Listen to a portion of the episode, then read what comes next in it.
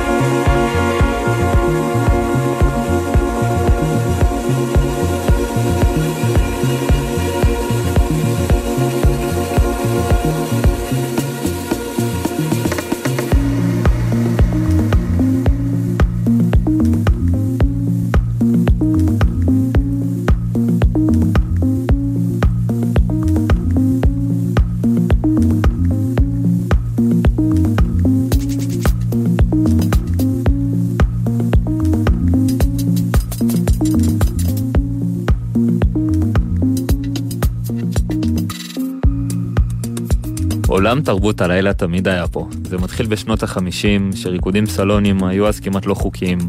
המשיך לדיסקו של שנות ה-70, לניו וייב שאיתר את שנות ה-80, סצנת הטראנס והאוס שפרחה ונלחמה יחדיו בשנות ה-90, עם מחאות כמו תנו צ'אנס לטראנס שהתקיימה ב-1998, עיצבו את קולה של חלק מסצנת הטראנס והמוזיקה האלקטרונית.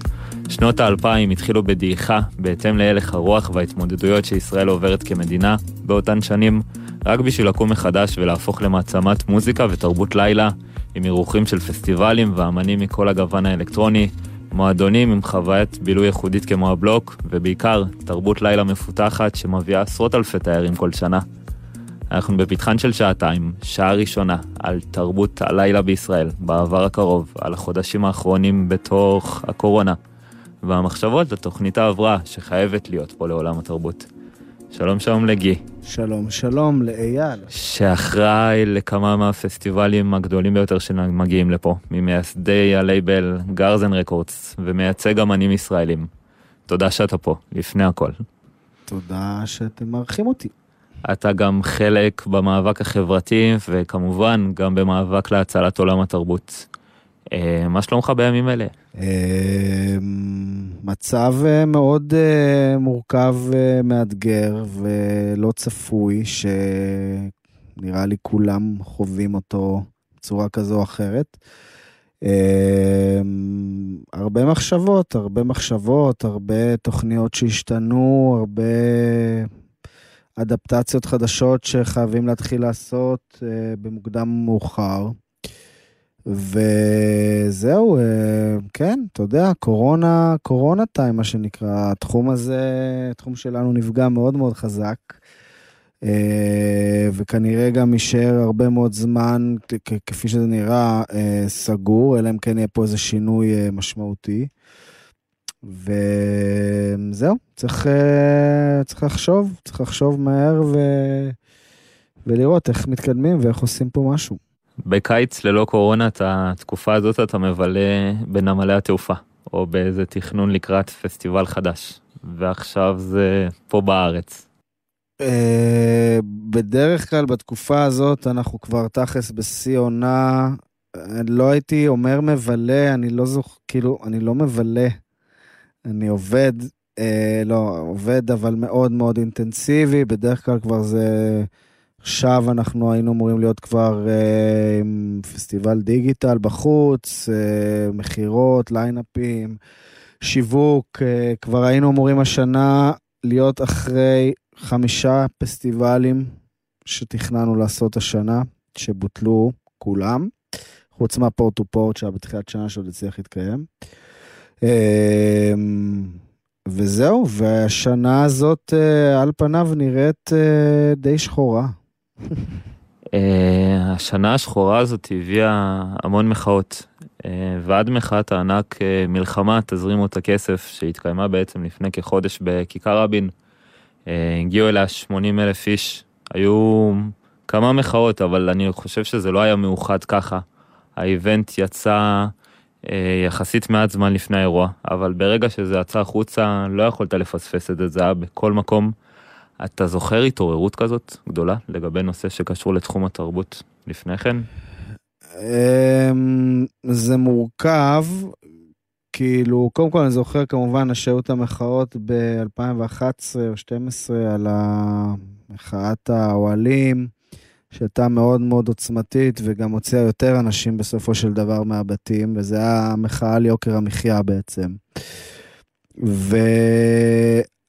ועכשיו גם היו המון מחאות לפני, אה, אין ספק שהמחאה היא אה, בכיכר רבין יצרה איזשהו שינוי קצת, בעיקר אה, במסה שהגיעה, שזה היה באמת מסה מאוד גדולה של אנשים. אני חושב שמאז זה נתן השראה להרבה מאוד מחאות נוספות לצאת לדרך, וזה כמו שזה קרה, ו, וזה קורה מדי שבוע בבלפור, בירושלים, בצ'ארלס קלור, בכל הקשרים, זה כאילו נתן את ההשראה לאנשים uh, לצאת ו, ולמחות על כל אחד על מה שהוא באמת uh, מרגיש, כאילו המחאה הזאת מרגישה מאוד, שהיא כאילו מחאה הכי אינדיבידואלית שאני הרגשתי עד היום, זאת אומרת, יש כל כך הרבה נושאים שאנשים מוחים עליהם, שאתה יודע, אין איזה משהו אחד, זה לא איזה רעיון אחד, אין איזה משהו שמוביל לזה, כאילו, גם תזרים את הכסף היה ספציפי לבעלי עסקים ועצמאים, זה באמת היה הנושא הכלכלי יותר.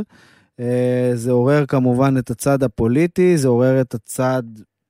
המון צדדים, זאת אומרת, אתה הולך היום למחאה אה, בבלפור, ואתה רואה כל כך הרבה נושאים. כל כך הרבה דברים שונים שאנשים מוחים עליהם, כל אחד מה, מהמקום שלו, וזה מה שאני חושב שאגב מאוד יפה פה, וגם מאוד עצוב פה, שיש באמת כל כך הרבה דברים למחות עליהם, שפשוט כל אחד בא עם מה שהוא רוצה ומה שמדבר אליו. ונוצרה איזו התעוררות מסוימת מאוד מאוד גדולה. אה, אתה יודע, מעבר לאנשים שהם בעצם בתוך עולם התרבות וחלק פעיל, הכוונה לעובדים, או אתה יודע, כל דבר שקשור לעולם התרבות, אה, המון אנשים באים לתמוך ברמת אה, שהבר האהוב עליהם סגור, הופעות שלא מתקיימות, פסטיבלים. התקופה הזאת הוסיפה המון המון לחץ נפשי. עולם התרבות הוא עצר לגמרי, והמקומות שאליהם אנשים היו מגיעים כדי להשתחרר פשוט לא קיימים כרגע. אה, דווקא בתקופה החשובה הזאת. אמ, כן, אתה יודע, זה כמובן גם אנשים שאין להם את המקומות שלהם, אבל זה גם, אה, צריך לזכור שהרבה מאוד מאיתנו אה, עובדים בתעשייה הזאת. זאת אומרת, מועדונים סגורים, אין הופעות, אין ברים, זה אומר שהרבה מאוד אנשים אין להם עבודה. ופה הבעיה, כאילו, זה לא שלאנשים כאילו, וואלה, הכל טוב והם באים לתמוך, לא, לא טוב. יודע, אין כסף לחברים שלך, לך, כל זה, לא ברור מה יהיה מחר. אמ, גם ככה אני חושב שאנחנו הרבה מאוד זמן אכלנו, בוא נגיד, הרבה קש כאן בארץ, אבל זה איכשהו היה נסבל, כי כאילו, איכשהו קיבלנו את ה... אתה יודע, הרגשת שיש לך חיי לילה, הרגשת שבאמת יש לך את הזה, אז אתה יכול לסבול גם הרבה מאוד דברים שאתה יודע, כשיש לך דברים אחרים, אתה עושה את המשקל ומבין מה זה, אבל פתאום כשלוקחים לך את כל הדברים, הפאן, אתה באמת מתחיל לראות את התמונה האמיתית של מה באמת קורה פה. כי אתה לא אה, מוסך, אתה אין לך הסחות דעת, ואז אתה באמת יכול להתפקס על מה קורה, וכשאתה מתפקס על מה קורה, אתה... אז כל החרא צף, לא יודע אם מותר להגיד את זה ברדיו. מותר להגיד פה הכל. אה, אבל אתה יודע, הכל צף, כי זהו, כי מתעסקים בזה, מבין, אתה יודע, יש לך זמן להסתכל, להבין מה עושים, ואתה רואה שהכל, כאילו כמעט הכל, לא, כאילו לא, לא נראה שככה זה אמור לעבוד. וזה, פה מתחילה הבעיה, ופה התחילה גם הבעיה פה. זה, אתה יודע, שנים של הזנחה של מוסדות, ושנים של הזנחה של uh, עצמאים, ושנים, יש כל כך הרבה כאילו, פשוט טיפול מקולקל במה שקורה פה, ועכשיו, בזמן משבר, שבאמת, אתה אמור לדעת uh, לענות על ה... גם במשבר כזה, לדעת לענות על איכשהו, אם אתה מתכנן את זה נכון, מרגישים שזה פשוט uh, לא תוכנן, לא מטופל כראוי, לא בצורה מקצועית. כמו שהרבה מאוד אנשים אה, היו רוצים שזה יקרה. ומתוך uh, כל הדבר הזה בעצם uh, קם רצון מאוד מאוד גדול כמובן uh, להידברות מעבר למחאה, הידברות בעצם, שיבואו וידברו עם העולם התרבות uh, ומתוך זה גם קמו uh, קהילות כמו קהילת uh, אלם תרבות שמעבר למאבק החברתי הקימו מעל שהתחיל בירושלים uh, ובשלב מסוים עבר לתל אביב והגיעו אמנים להופיע כמעט כל יום במעל שלהם. אה, והמון אירועים מעניינים, מהופעות חיות לתקלוטים, אה, השמעת אלבומים, הקראת סיפורים. אה, זה הגישה שעומדת מאחורי זה בעצם עולם התרבות נזרק לרחוב, וזה, וזה עכשיו קורה בצורה הזאת. אפילו היה שם סטים של רד אקסס ואומנים שאתה מייצג. איזה סט אחד לילדים, ובאופן כללי המון המון תמיכה של גרזן רקורדס. מה אתה יכול לספר על זה? אמ, בגדול, תראה, באמת קמו הרבה מאוד גופים אה, וקבוצות ואנשים שכל אחד באמת התחבר על בסיס מה שמחבר אותו אחד עם השני. הלם תרבות עושים עבודה נפלאה ובאמת אה, מציגים את הצד האלטרנטיבי יותר של המוזיקה והיוצרים ובאמת עושים ועשו ועושים דברים אה, נפלאים. וגם אה, דורי מרדקסס הוא מאוד מאוד פעיל בקבוצה הזאת. כמובן שרדקסס תומכים אה, במאבק אה, סולידרי למען החברים שלנו, בסופו של דבר כולנו פה באותו, באותו מצב ורוצים ש, שהמצב יהיה יותר טוב. אמ, וכן, אתה יודע, כל קבוצה צריכה להילחם על מה, ש, מה שהיא מאמינה בה. אני חושב שזה דווקא לטובה שיש הרבה קבוצות וכל אחד, אה, כל אחת מהן ממוקדת מטרה ו, ודואגת לאינטרסים, ש... כי אי אפשר לדאוג להכל. אתה לא יכול שיהיה לך, אני רוצה לדאוג לכולם, זה הממשלה. אתה לא יכול להיות קבוצה שדואגת לכולם, זה fuck, אתה יודע, זה אופרציה מטורפת. אז אתה רוצה לדאוג למוזיקאים, אתה רוצה לדאוג ליוצרים, אתה רוצה לדאוג לבעלי מועדונים, לבעלי בר, כל אחד יש לו את האינטרס של מישהו עוזר, ואז הוא מקדם את ה... בעצם את האג'נדה שלו, שזה מצוין, כי ככה באמת דברים אה, מתקדמים בעיניי.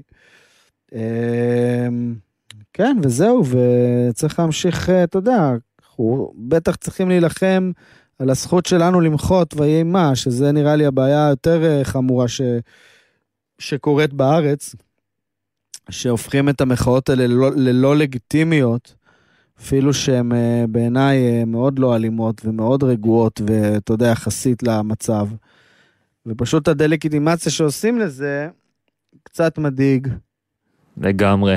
ואולי גם יוצרת איזו תמונה כזאת של uh, מי שמשתתפים בהפגנות, שהם מונעים אולי מהאינטרסים הלא נכונים, מה שממש uh, לא נכון כמובן. ואין יותר ברור מזה, אם נתעמק וקבוצות כמו אלם תרבות, יש עוד המון כאלה שמייצגות משהו מאוד מאוד ברור בתוך המחאה הזאת, מאוד מאוד ישר לגבי הרצונות והדברים שהם בעצם דורשים. אה, מאז שהקורונה נכנסה לישראל, שזה כמעט שישה חודשים, אפילו יותר, אה, זה בעצם קורה ב-27 לשני, אה, עם חולה ראשון, שבועיים לפני חג הפורים, שלא צריך להגיד כמה זה חג חשוב לעולם התרבות. אה, אם אנחנו מדברים על תרבות הלילה בפרט, אז היו, אמור, היו אמורים לנחות פה הטופ של האמנים בסצנת המוזיקה האלקטרונית, כמו בכל חג פורים. היה לך אירוע אחד ויותר שהיו אמורים להתקיים, והימים מתקדמים לכיוון פורים, ומתחילה להיות איזו הרגשה כזאת באוויר, אבל אין תשובות ברורות. מצחיק שאנחנו באוגוסט ואתה אומר הימים מתקדמים לפורים, כאילו, אתה יודע, זה עוד חצי שנה, זה, זה מצחיק שכאילו הדבר הקרוב שאנחנו באמת מצליחים לראות כבר זה עוד חצי שנה. אבל כן, זה, זה די נכון. כאילו רוב התוכניות של ה... כמובן שפורים האחרון היה אה, נוראי לרוב המפיקים בארץ, שאו בוטל להם האירוע או שביטלו את האירוע. אני, אנחנו ביטלנו את האירוע שלנו, שאמור להתקיים ב-12, שכמובן כולו כבר היה sold out חודשים מראש, ואמור להיות אחד האירועים החשובים של פורים. אה, עוד הפקות נוספות שבוטל להם כל ה line-up, אבל כן עשו, אבל עשו ככה, וכולם פה בסוף... אה, מאוד מאוד uh, סבלו השנה מהדבר הזה. ונקווה שעד פורים הבא באמת כבר נחזור, זאת אומרת, אבל סך הכל אני, ממה שאתה יודע, אם אתה מסתכל על מספרים גם וזה, אתה באמת רואה שההדבקות לא בהכרח מתבצעות במקומות האלה. זאת אומרת, לא באולמות, בטח לא באולמות ישיבה, שזה הכי מסודר שיכול להיות. אה, וגם לא, אתה יודע, וגם למועדונים אפשר לשים מתווה ולתת להם לעבוד, זאת אומרת, זה באמת מרגיש שזה משהו לא, אתה יודע, פשוט שוב, ללא מחשבה, באיזה צורה די שרירותית, פשוט מוחקים תעשיות שלמות, בלי לחשוב מה ואיך, כמו שעשו עם המסעדות. פתאום אומרים, מחר סוגרים מסעדות. עכשיו, אתה לא יכול לסגור מסעדה ביום. כאילו, זה, זה חוסר הבנה כל כך... כאילו, זה, זה, אתה אומר, כמה רחוק אתה יכול להיות מהמציאות כדי לחשוב שמחר אתה יכול לסגור את כל המסעדות בארץ, כי אנשים קונים סחורות, מתכננים, יש להם הזמנות, זה, זה לא עובד ככה, אתה יכול לסגור עוד שלושה ימים, ארבעה ימים, אתה יכול, אתה צריך להכין את הקרקע כמו לכל דבר. זו הבעיה, וזה מה שקורה פה גם, ואתה... תראה, יש הכרזה ממה שאני ראיתי, שב-20 לאוגוסט המועדונים רוצים לפתוח ויהי מה. אה, זה, זה משהו שאני ראיתי, כאילו, אני... שמתבשל ממה שראיתי, שאומרים, אנחנו לא נחכה יותר למתווה שתיתנו, אנחנו ניתן את המתווה ואנחנו נפתח ואנחנו זה. אתה יודע, אני מאמין שמקווה מאוד שזה באמת יוביל את ה... מי שצריך אה, לקבל את ההחלטות, להזדרז עם ה... עם הדרך שהוא ירצה לפתוח את זה ו- ולעשות את זה בזמן, אבל אי אפשר פשוט להמשיך להתעלם מתעשיות שלמות אה, בלי לתת להם אפשרות אה, איכשהו להתקיים ולעשות. זה פשוט לא הגיוני, כאילו, זה פשוט לא, אין בזה היגיון. כשאתה הולך לים, יש עשרות אלפי אנשים, אתה נוסע באוטובוסים, אתה בחתונות, אתה בכאילו בתי כנסת, כאילו, אתה יודע, זה לא הגיוני, יש פה בעיה חמורה. שצריכה טיפול מקצועי ומהיר וזה, כי יש פה מאות אלפי אנשים בלי עבודה בגלל זה. או שאמרת על המסעדות שנסגרו ביום אחד, אה, בכיוון ההפוך, זה היה ששבוע לפני הפתיחה אמרו להם עוד שבוע אתם פותחים, אבל רגע, כמו שאמרת, יש הזמנות, יש לדאוג לצוות חדש, שיכול להיות שחלק מהם חזר להורים שלו, כי הוא כבר לא יכל להתקיים בצורה הזאת, אה, והמון דברים מסביב, היה גם איזה תקופה אפילו של המועדונים שהיו פתוחים איזה שבועיים לרגע בהגבלות אה, מאוד מאוד מעניינות, אנחנו נדבר על זה גם בשעה הבאה. אבל באמת אם אנחנו חוזרים גם לפורים האחרון, אה, ממש הימים מתקרבים לעבר פורים, אה, הכניסה לישראל הופכת להיות מותנית בבידוד של 14 יום, מה שהופך את כל האמנים מחו"ל ללא רלוונטיים פה. על הפורים שהיה כן, זה כל יום הייתה עוד ועוד אה, אה, גזרה כאילו, וזה כל יום החמיר. אנחנו גם, בהתחלה אמרו שמותר עד 5,000 איש, עוד היינו בזה. פתאום זה היה 3,000, אתה יודע, כל הזמן גזרות חדשות. ומזל שבסוף גם ביטלנו את זה בזמן, כי בסוף גם, אה, אם באותו יום שישי היינו צריכים לעשות, זה כבר הוגבל ל-100 איש. ואז זה היה לא רלוונטי פשוט. לגבי פורים הבא, תשמע, אני מניח שבכל העולם כרגע מנסים לדאוג לדבר הזה ש... שיחזור לפעילות, כי המצב כמובן החמור הוא לא רק בארץ, וצריך כאילו להסתכל גם על המצב בכל העולם, ובכל העולם יש בעיות של כניסה ויציאה ממדינות, המדינות המסומנות, אתה יודע, אני עכשיו בודק, אנחנו כל הזמן על זה, כי גם uh, ג'ניה טרסול וגם uh, דורי מרדקסס נמצאים בחו"ל, ויש פה ושם גיגים קטנים, uh, אתה יודע, ואנחנו כל פעם צריכים לבדוק. אפשר להיכנס למדינה הזאת, אי אפשר, מה הבידודים, אתה יודע, יש כל מדינה, כל יום משתנים לה חוקים.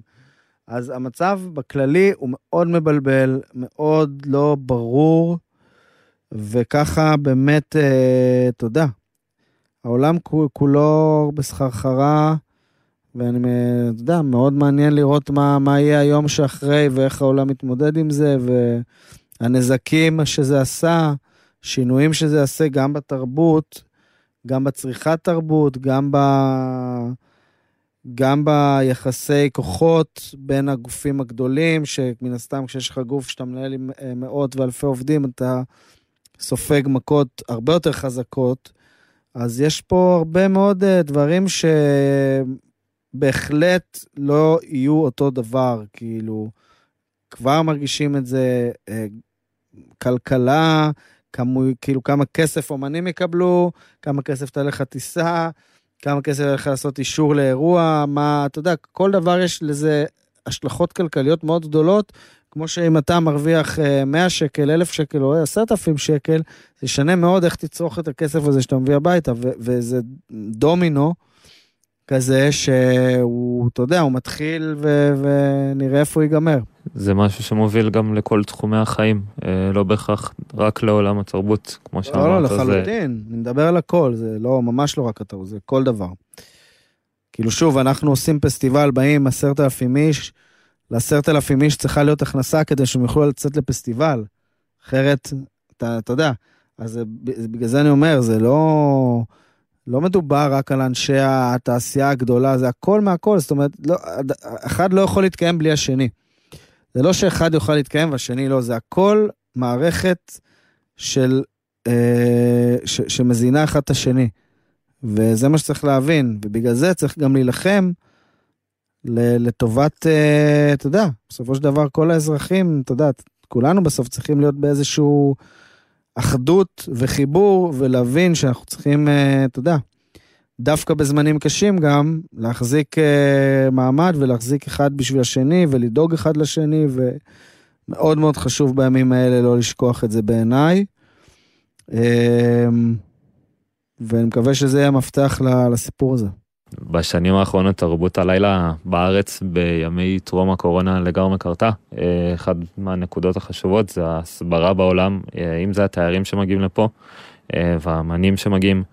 וזה כמובן מעבר לאמנים הישראלים שכובשים את העולם אה, וכמה מהם מתארחים פה בשעה הבאה. אני רוצה לשאול אותך על העניין ההסברתי, אם קורה שמגיע לארץ אמן עם דעה מסוימת על ישראל, ובסוף השירות אומר לך, וואו, לא חשבתי שככה זה נראה, שככה ישראל מתנהלת, אה, בפן החיובי כמובן. יש הכל. יש גם כאלה שבאים עם דעה פחות טובה, ואז הם באים לפה אוקיי, הבנתי עוד הרבה דברים שלא הבנתי, כי אתה יודע, קשה מאוד להבין דברים דרך התקשורת. ו- ולגבי מה ששאלת, שוב, יש אנשים באים לפה, הם לא בהכרח יודעים, הם שומעים צדדים, אתה יודע, הם יכולים ליפול על פרומוטר אה, עם כל מיני דעות פוליטיות, והם יכולים, יכולים לפגוש כל מיני אנשים שהם רוצים, יש אנשים שזה יותר מעניין אותם. והם הולכים וגם נוסעים לרמאללה ונוסעים לפה ורוצים לדעת, אז הם באים, מתעניינים ושואלים, ו... אתה יודע, לפעמים הדעה משתפרת, לפעמים הדעה משתנה, גם לא הכל שחור לבן, אתה יודע. לגמרי. יכול להיות בעד אה, זכויות אדם, ואתה רוצה שאתה בא עם איזשהו מסר שאתה רוצה שלפלסטינאים יהיה זכויות, זה, זה לא אומר שאתה לא תאהב ישראלים. זה לא אומר שלא תהיה חבר מאוד מאוד טוב של ישראלים ותאהב אותם, אבל עדיין תהיה בדעה, כמו שאני גם אוהב ישראלים, ו... אתה יודע, ואני חושב שכולנו צריכים לקבל אה, זכויות אדם בסיסיות, אתה יודע, זה לא באמת קשור, אז, אז זה מאוד מגוון, אבל כמובן שבסופו של דבר, ישראל, תל אביב ספציפית, בוא נגיד דבר כזה, היא מרכז, אה, מרכז תרבות וחיי לילה שנחשב בכל העולם לאחד המובילים, והטובים והכיפים והמשוחררים שיש, ובהחלט משתמשים בזה באמת הרבה מאוד, כאילו אנחנו, מה זה הסברה? אנחנו לא מסבירים, אנחנו חיים וחיים את החיים שלנו, אבל מי שכן עושה את ההסברה, כן מנצל את זה מאוד לטובה, ואומר, הנה, אני מתגאה במה שקורה, הנה, הרי התיירים שווים כסף, וכסף זה טוב למדינה, אז זה מאוד uh, כיף להם uh, להתרברב בזה, אבל ברגע האמת, אז שבאמת צריכים להגיד, רגע, יש פה מוזיקאים, יש פה די-ג'ים, יש פה מלא מועדונים, ואז ברגע האמת קצת מרגיש שתמיד, וואלה, לא סופרים את זה, זה לא מקצוע, אתה יודע, כאילו, וואלה, זה מקצוע. אנשים עושים את זה כל החיים שלהם כדי לעשות את זה, הם לא יכולים לעשות את זה בשנה. זאת אומרת, מוזיקאי מנגן 10, 15, 20 שנה עד שהוא מתחיל, אתה יודע, בדרך כלל להגיע למשהו. כנ"ל די-ג'יי, כנ"ל בעל מועדון, כנ"ל סאונדמן, זה לא עבודה שאתה ביום, זה עבודה שאתה משקיע את כל החיים שלך, ואתה צריך שזה יהיה הגון בחוק, כמו כל עבודה אחרת.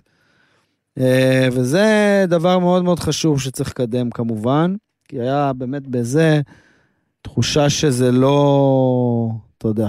שאפשר מחר ללכת לעבוד בכל דבר אחר ויהיה בסדר, אבל לא, כן, אבל עבדו לא. המון המון שנים בשביל להגיע... בן אדם ש-20 שנה מנגן בס, מה אתה רוצה שהוא ילך לעבוד עכשיו, בהייטק? כאילו, מה?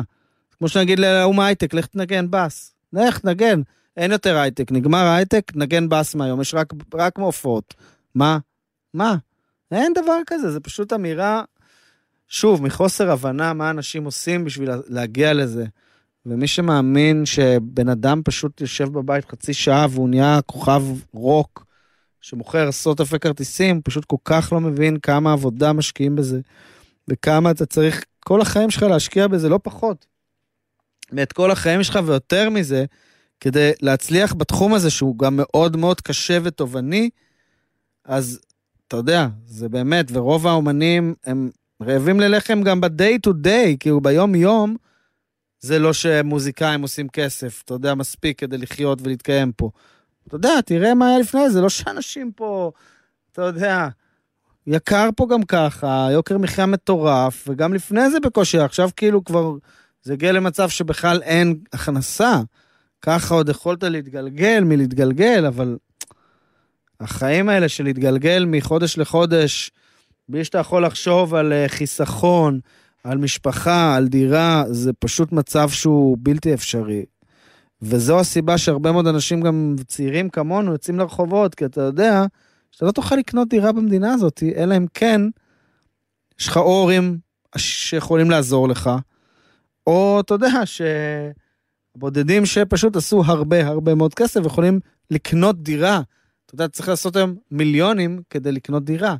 או להתמקצע. במקצוע, לא במקצוע משנה, לא, שאנחנו אני מדברים אומר, עליהם. יש מוזיקאים לגמרי. הכי מקצועיים שיש. הם לא מרוויחים קרוב למה שאמורים כדי לסיים את החודש, גם אני מדבר טרום קורונה. אז תוסיף לזה את המצב שבכלל אין עבודה ואין הופעות ואין זה. כן, אה, אז כמו שאמרתי, מאחורי הדברים שאתה אומר פה, אני שומע גם אה, המון אה, תחושת שליחות ומחויבות ואהבה ואיזה פשן כזה בשביל המקום הזה שהיית נמצא בו בעולם התרבות טרום הקורונה. תמיד צריך לחיות באיזה הרגשה שאולי הפסטיבל הכי טוב עוד לא קרה, ותמיד יש לאן להתקדם. אבל אני רוצה לשאול בתחילת הדרך, אה, מתי הרגע הזה שהבנת שזה מה שאתה רוצה לעשות, שאתה רוצה להיות חלק מהתרבות הזאת. אה, ואני אפילו אוסיף, אולי זה קרה בכיתה ו' במסיבה בבניין המגורים של ההורים, או עם התקליטים שאספת, שניגנת בכל מיני ברים סודיים. אה, איפה זה פגש אותך? תשמע, מוזיקה פשוט תמיד היה המיין של החיים, ממש מגיל צעיר. זה פשוט היה עניין. אה, זה תמיד הכי עניין אותי, פשוט זה הכי עשה לי את זה, אז תמיד, אה, כאילו, מהקסטה הראשונה שקיבלתי, או תקליט, שמעתי אצל ההורים שלי, אחרי זה דיסקים, מה שלא היה, כאילו, זה ממש ממש עניין אותי. אה, ופשוט חפרתי את זה, פשוט התעניינתי בזה מאוד, ולמדתי את זה, כאילו, מגיל קטן, זה עניין אותי, פשוט למד, כאילו, קניתי, קראתי, הסתכלתי, קראתי את העטיפות של הדיסקים, מי הנגן, מי הפיק. כאילו, לא יודע, זה עניין אותי, ואתה יודע, ונסיתי פשוט במלא מלא דברים בתחום, אתה יודע, הייתי גם בלהקה שהייתי ילד, וגם די-ג'יי, והייתי עושה מסיבות, והייתי יחצן, והייתי ברמן, כאילו, אתה יודע, הייתי בערך בכל עמדה אפשרית, במועדון, או בפסטיבל, או וואטאבר, ובסוף אתה עושה המון המון דברים בתחום הזה, ואם אתה לא מוותר ומבין, כאילו, אתה יודע, לי, מן הסתם, אני חושב שלכל אחד יש את הרגעים שהוא אומר, טוב, אולי נעשה משהו אחר, אתה יודע, לא הולך לך כל החיים, כן? זה לא שזה מסלול של, אה, אתה יודע, שהכל זהב וצלצולים ופרחים ו- וזורקים עליך כסף וואו, אתה יודע, זו עבודה מאוד קשה, מאוד מאתגרת, מאוד דינמית ומשתנה, כל דבר, כל הייפ משתנה, יום אחד אתה יכול להיות בום, קורא אלף כרטיס על הופעה, שנה אחרי זה אתה מוכר 100 כרטיס, כאילו, אתה יודע. אתה יכול להרוויח 200 אלף, אתה יכול להפסיד 400 אלף, אתה יודע, זה כאילו... בסופו של דבר פשוט הבנתי באיזשהו שלב שכנראה אני לא אוהב שום דבר בחיים שלי כמו שאני אוהב מוזיקה, ופשוט מה שאני לא אעשה זה חייב להיות במוזיקה. באיזושהי צורה. אז לא בהכרח על הבמה, לא בהכרח יוצר בבית. הבנתי שהמקום שלי יותר, יותר נוח ויותר, שאני יותר מרגיש שאני ממש, אתה יודע, יכול להביא ערך מוסף מאוד גדול, זה דווקא באמת אה, בניהול ובהפקה. כי אני כאילו מאוד אוהב את התמונה הגדולה, אני מאוד אוהב, אתה יודע, להתעסק בהמון המון דברים קטנים שמרכיבים איזה משהו גדול אחרי זה. אז, אה, אז ככה, אתה יודע, הפקתי דברים קטנים והתגלגלתי, ומסיבה פה, מסיבה שם, רייב פה. ואז אתה יודע, כמו שאתה אומר, אתה מחפש אתגרים, אני מאוד אוהב אתגרים גם, אתגרים ומוזיקה, כאילו, זה, זה ה passion, כאילו. אקסטרים ומוזיקה, כמה שיותר. אז החיבור בין האקסטרים למוזיקה מאתגר אותך להביא את זה יותר ויותר, זאת אומרת, סף הריגוש גם שלי עולה כל פעם מחדש. אה, כאילו משעמם אותי לחזור על אותו שטאנץ, זה משעמם. ואז אני לא יכול, אז תמיד אנסה להביא עוד משהו אם זה אומנותי, אם זה, אתה יודע, אה, יכול לבוא להתבטא בהמון דברים. אה, ופשוט לא לוותר, כי אתה המון פעמים בדרך, אנשים, אתה יודע, אנחנו הולכים דרך, אני כאילו בתחום הזה מקצועית, נגיד מגיל 18, אה, 17 אני די-ג'יי, מגיל 17-18 אני עושה את זה כאילו כמיין ג'וב כמעט. עבדתי בעוד דברים, אבל כאילו די כאילו זה, ו... אתה יודע, מלא פעמים אתה רוצה לוותר ולהמשיך וזה, ואז אתה יודע, אם אתה פשוט ממשיך וממשיך וממשיך, מתישהו כנראה, מאמין שאתה תמצא את הדבר הזה, שאתה תרגיש איתו בטוב. אה, ושוב, זה זמני, זאת אומרת, מה שאני אוהב היום, לא בהכרח אני אוהב עוד חמש שנים, מה שעשיתי לפני חמש שנים, לפני חמש שנים ניהלתי להקות, היה לי משרד כרטיסים, היו לי ברים, זאת אומרת, האבולוציה היא כל הזמן משתנה. אה, כאילו, obvious, כאילו, מן הסתם, כי אבולוציה, אבל היא כאילו כל הזמן קורית. וזה הקטע שהוא, אתה צריך לזכור, כל הזמן לא לפחד להתקדם ולהשתנות, לא לפחד מזה, כי זה כאילו חלק מזה, הכל משתנה כל הזמן, מהר, בטירוף. אתה יודע, שוב, אה, זה, זה, אתה יודע, דברים, אתה צריך להיות כל הזמן on it, ו... וכן, וכל הזמן אה, זה שיש דרייב ורצון, זה אחלה, זה מוביל אותך קדימה, ולמזלי יש את זה. בוא נדבר על השינוי הזה שקורה, על השינוי הזה, על האבולוציה. אה, בישראל של השנים האחרונות יש אה, טרום הקורונה, יש יותר התעוררות לגבי תרבות הלילה. למשל בשנה שעברה בחגיגות 110 שנים לעיר תל אביב, הפכו את בניין העירייה למיצג ארט, ועל כל קומה אכלסה איזה תחום מסוים. אז הקומה האחרונה הייתה שייכת לליין הפאג, אחד מלייני האנדרגראונד שיש בעיר. אה, באופן כללי, בשנים האחרונות אין אירוע ציבורי גדול, שאין בו לפחות רחבה אחת של מוזיקה אלקטרונית. אתה מרגיש יותר שיתופי פעולה עם גופים שהם כביכול יותר ציבוריים. אתה יודע, מצעד הגאווה שלנו אחד מהגדולים בעולם. חשוב להגיד את זה. כן, תשמע, ספציפית שוב, תל אביב תמיד הייתה די מתקדמת ביחס שלה לתרבות וללהט"ב כמובן, מאוד מאוד, די מוקדם, לא, אתה יודע, הכל יחסי, אבל יחסית די מוקדם קיבלו את זה פה בתל אביב, אני מדגיש, לא בכל ישראל, אה, את הדבר הזה, אם זה היה מצעד האהבה ומצעד הגאווה שהיו ב nineties, ומסיבות רחוב ענקיות. אמ, זאת אומרת, זה לא משהו חדש, זה גלים כאלה, היה, היו גלים, היה את הגל של ההאוס, את הגל של הטראנס, אה, עכשיו זה כאילו הגל של הטכנו. אמ, תשמע, בסופו של דבר, אמ, דברים נהיים פופולריים יותר ופחות. ככל שמשהו נהיה יותר פופולרי, יש בו יותר כסף, כשיש בו יותר כסף, יותר גופים רוצים להתעסק בו. זה כמו בכל דבר ב, בכלכלה, אתה יודע.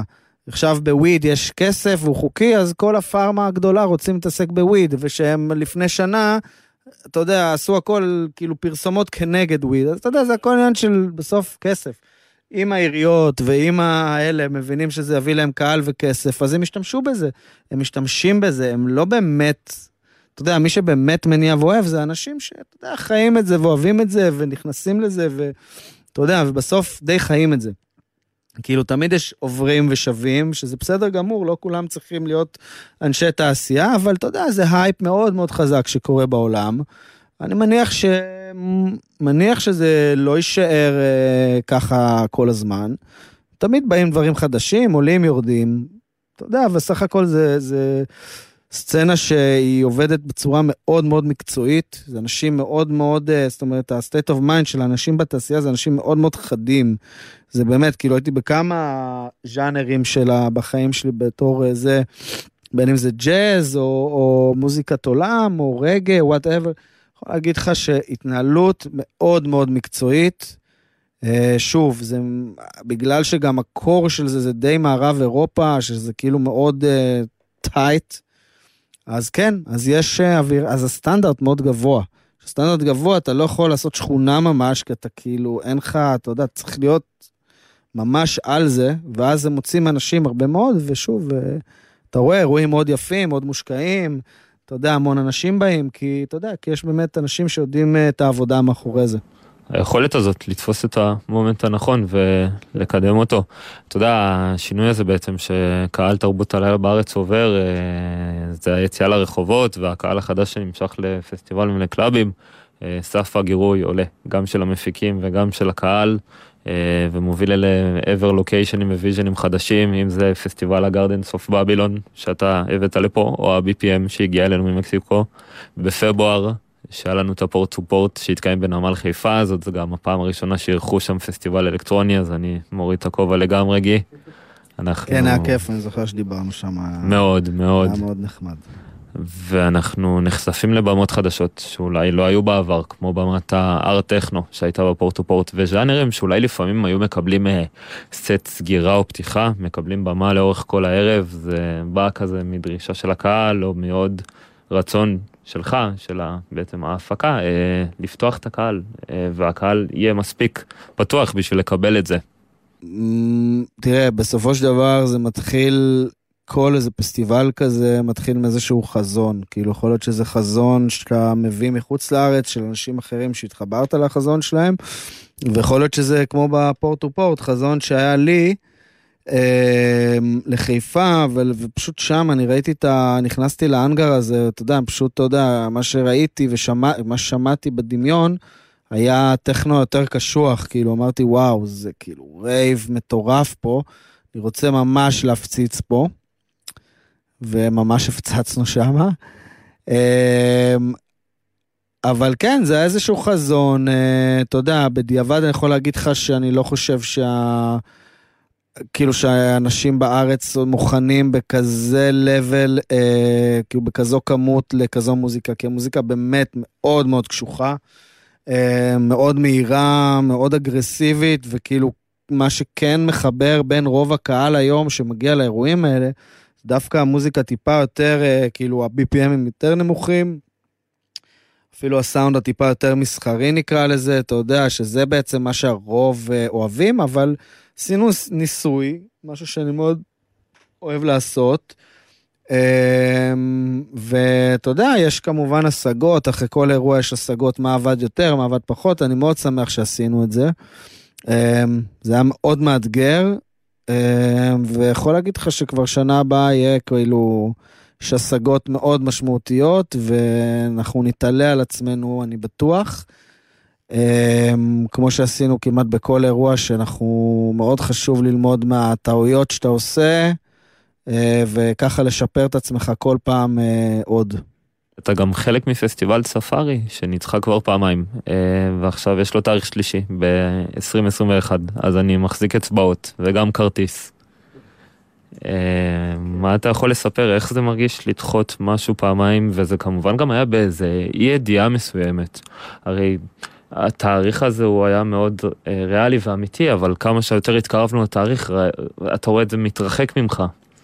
זה כבר לא שם. בגדול אנחנו, אתה יודע, אספר לך סוד, אמ, זה לא שהיה תאריך ביולי, דחינו את זה מאפריל, כי היה נראה לנו שעד יולי כבר יהיה לנו תאריך. אבל הזמן המשיך והמשיך, וראינו שכנראה, אנחנו כאילו ל-2020 כבר לא נמצא תאריך. זאת אומרת, אמרנו שבטח הרבה לפני כבר נמצא תאריך לדחות את זה, אם זה אוגוסט, ספטמבר, אוקטובר, כבר חשבנו על כל מיני אלטרנטיבות. ופשוט היה נראה שזה לא הולך להיות, אז כבר עכשיו שהתקרבנו באמת לתאריך ליולי, אמ, כבר אמרתי, יאללה, אנחנו דוחים את זה ל-21, ואתה יודע, בתקווה שב-21 זה, זה יוכל לקרות. אה, אבל אתה יודע, דחינו עד עכשיו מלא אירועים, אז זה כאילו לא, כבר לא באמת משנה, זה כבר... היו השנה באמת תוכניות מדהימות, המון אירועים מדהימים, אבל אין מה לעשות, היה, נגמר, לא בוכים על אה, רייב שנגמר, שנשפך, שנשבר. על רייב שנשפך.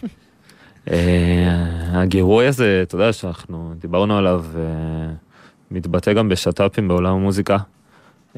יש רימיקס של רד אקסס לנעליים של פורטיסחרוף, שייצא בתקליט כפול כהוצאה מחודשת לאלבום 1900.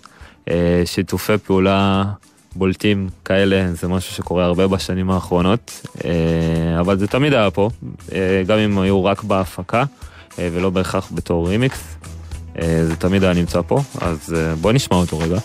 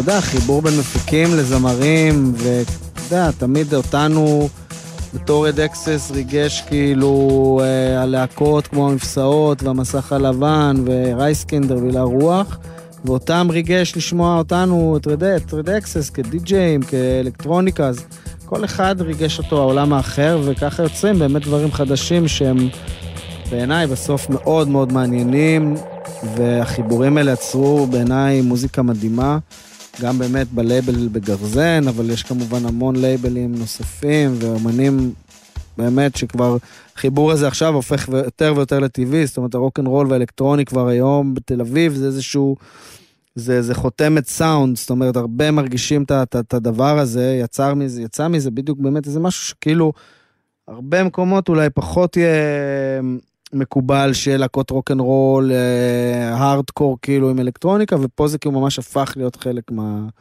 מהזה מרגיש, וזהו, זה, זה בדיוק האבולוציה הזאת שקורית, ומכירים, מנגנים, כל אחד מושפע מהשני, זה היופי, אתה יודע, זה דבר נפלא, ההשפעות ההדדיות בעיניי. החותמת סאונד הזאת שדיברנו עליה, אפשר מאוד לשמוע אותה בלייבל גרזן רקורד, שאתה חלק ממנו. אה, לאחרונה יצא אוסף ראשון ללייבל, אז קודם כל מזל טוב, אחרי כמעט חמש שנים של פעילות ועשייה. אה, כן, משהו כזה, ארבע שנים, משהו כזה, כן. יש שם קטעים של אה, אוטרקי, יובב, אלקלי, קפיטן, איי-קיי, דוריס סדובניק ועוד הרבה. ספר קצת על. האמת היא שאני, אתה יודע, כמובן שאוסף מדהים, אבל מי שעורך אותו ובכלל בגרזן הוא ה... מה שנקרא A&R והוא הסלקטור המוזיקלי של זה, זה ניב מרד אקסס. אה, יחד עם משה, עם די.ג'יי אם שואו. והם כזה ממש על האומנותי יותר, ואז הם יוכלו לספר לך יותר על זה. אז אני אתן אה, את הכבוד להם, ואני אגיד לכם פשוט ללכת להקשיב אה, לזה. אולי בתוכניות הבאות, אבל רגע, בוא נשמע איזה קטע מתוך האוסף. תשים, תשים, תשים.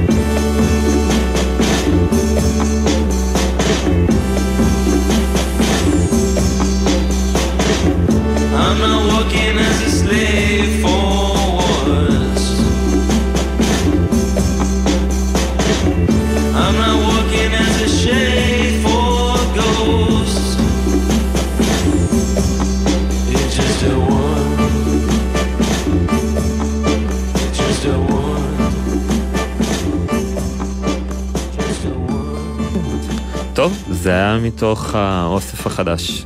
אם אנחנו חוזרים באמת אה, להווה ולעתיד הקרוב, התקופה הזאת אה, של סוף 2020, אה, שיא הקיץ, אה, זה תקופת הפיק של עולם התרבות.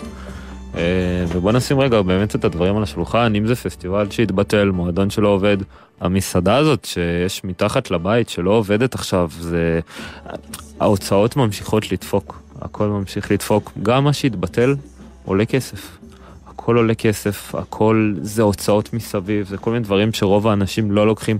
אה, אומנים, עובדי במה, אה, ספקים בתחומים השונים, זה אלפי, לא יודע, 200, 300, 400 אלף איש היו אמורים לעבוד פה בקיץ הזה, מעבר לאנשים שצריך להחזיר להם את הכסף על הכרטיסים, אה, שזו הוצאה שבעצם כסף שנכנס ועוד פעם יוצא ישר. עניין המתווה הכלכלי הוא משהו שהוא מאוד מאוד, אה, אתה יודע, אה, זה צריכה להיות איזו הידברות מאוד מאוד גדולה בין אה, כל הצדדים.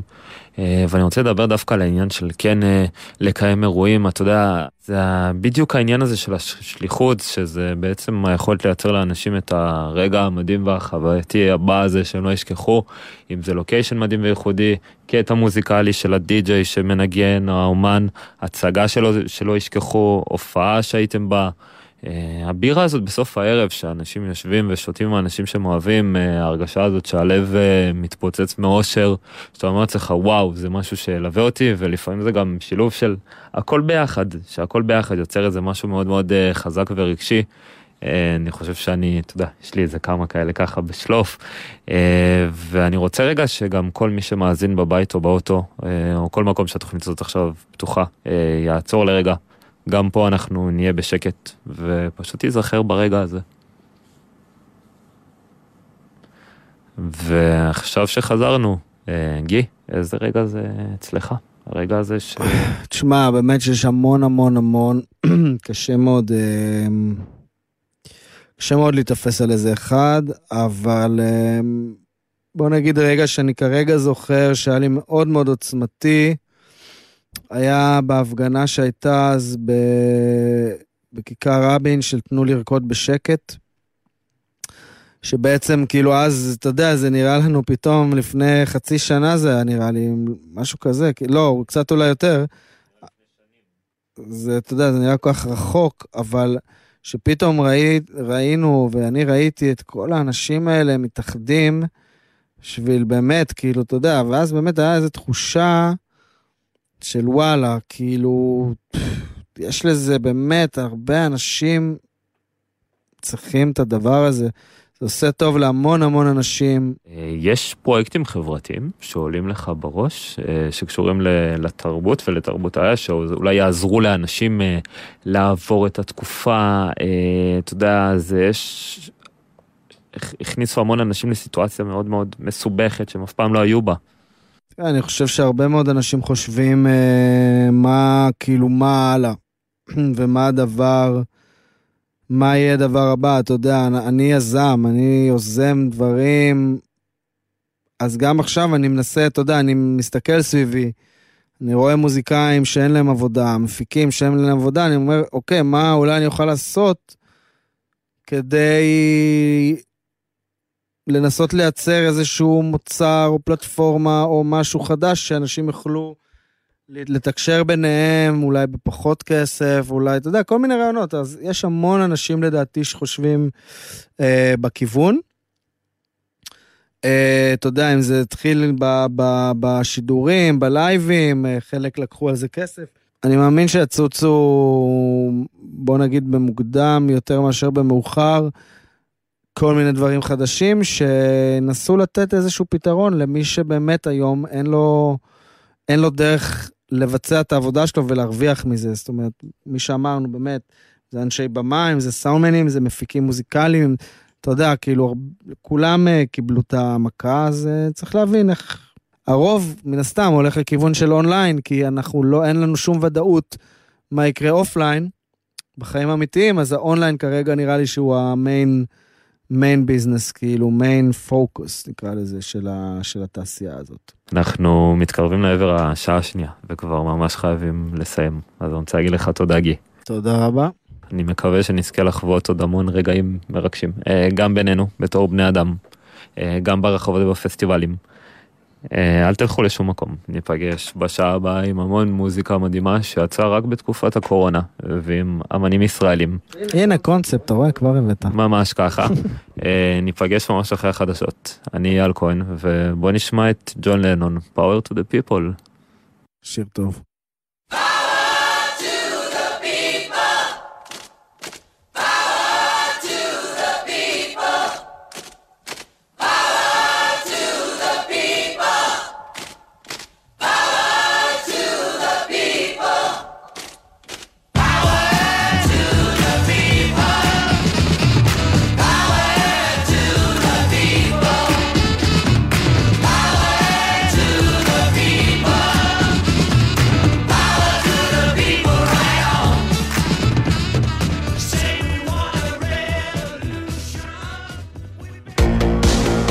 מאזינים לגלי צה"ל. שלום, כאן דני אבדיה, שחקן מכבי תל אביב ונבחרת ישראל בכדורסל. בגמר אליפות אירופה הרגשתי בלתי ניתן לעצירה, אבל למחרת, על הכביש, לא נתתי להתרגשות לבלבל אותי, והמשכתי לנסוע רגוע. נהגים עד גיל 24 מעורבים ביותר תאונות דרכים קטלניות משאר הנהגים. אל תעברו את המהירות המותרת, וסעו בהתאם לתנאי הדרך. על ההגה, אל תהיו ילדים. נלחמים על החיים, עם הרלב"ד.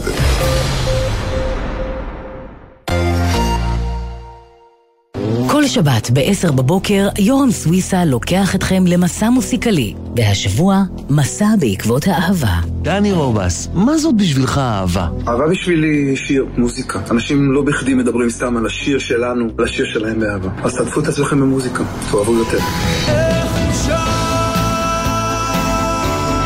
מסע עם יורם סוויסה, מחר ב-10 בבוקר ובכל זמן שתרצו, ביישומון גלי צה"ל. אתם מאזינים לגלי צה"ל.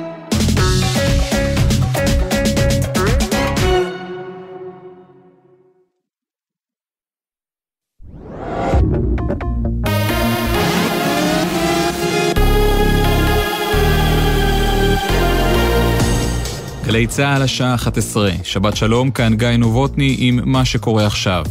הקטל בכבישים, רוכב אופניים בשנות ה-70 לחייו נהרג הערב מפגיעת מכונית באשקלון בנסיבות הנחקרות עתה.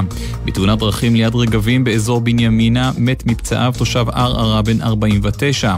בתאונה שבה היו מעורבים רכב פרטי ומשאית נפצעו עוד שני בני אדם באורח קשה ופונו אל המרכזים הרפואיים רמב"ם בחיפה והלל יפה בחדרה, אליו הגיע פצוע נוסף במצב קל. ידיעה שריכזו כתבנו רמי שני וקובי מנדל. גבר כבן 35 במצב קשה לאחר שטבע הערב בים סמוך לחוף בבת ים. חובשים ופרמדיקים של מד"א ביצעו בו פעולות החייאה לאחר שנמשה מהמים ופינו אותו לבית החולים וולפסון בחולון. ידיעה שהעבירה כתבתנו ליה ספילקין. נמצאו שני האחים בני ארבע ושבע, תושבי כפר סילבר בדרום. השניים, שנעדרו מאז שעות הבוקר, אותרו בריאים ושלמים בתוך כיתה בבית הספר שבמקום. מנהיג חיזבאללה, חסן נסראללה, דחה היום את ההאשמות כי ארגונו אחראי לאסון בנמל ביירות. נסראללה הבהיר, אין לנו כל קשר לנמל, חיזבאללה מכיר את נמל חיפה טוב מנמל ביירות. כתבנו ג'קי חוגי מוסיף שהרמטכ"ל ושר הביטחון לשעבר משה בוגי יעלון הפריך את טענות נסראללה בריאיון לאתר חדשות סעודי ואמר כי חיזבאללה אכן שולטים בנמל ביירות וכי החומר שהתפוצץ, אמוניום חנקתי, נמצא בעבר בידי חוליות חיזבאללה שנתפסו בגרמניה ובקפריסין. התרסקות מטוס אר אינדיה בהודו. מניין ההרוגים באירוע שהתרחש הערב עלה ל-16 בני אדם, בהם הטייס, כך לפי דיווחים מקומיים שם. לפחות 15 פצועים אנוש ועוד כ-124 בינוני עד קשה. על המטוס היו 191 נוסעים ואנשי צוות. כתבתנו עמלי חביב פרגון מציינת כי מטוס הבואינג 737 החליק על המסלול הרטוב בנמל התעופה בעיר קוז'יקודה שבמדינת קראלה ונמצא כשהוא חצוי לשני חלקים. כדורגל מליגת האלופות, חמישה חודשים לאחר שהופסק בשל הקורונה, חזר המפעל למגרשים עם שני משחקי גומלין בשלב שמינית הגמר.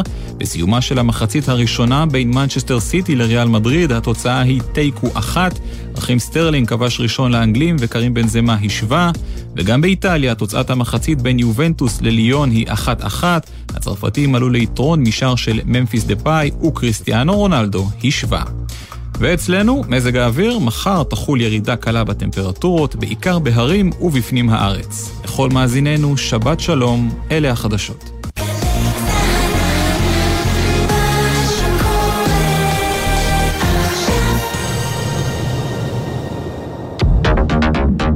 אתם מאזינים לגלי צה"ל. הבית של החיילים, גלי צה"ל.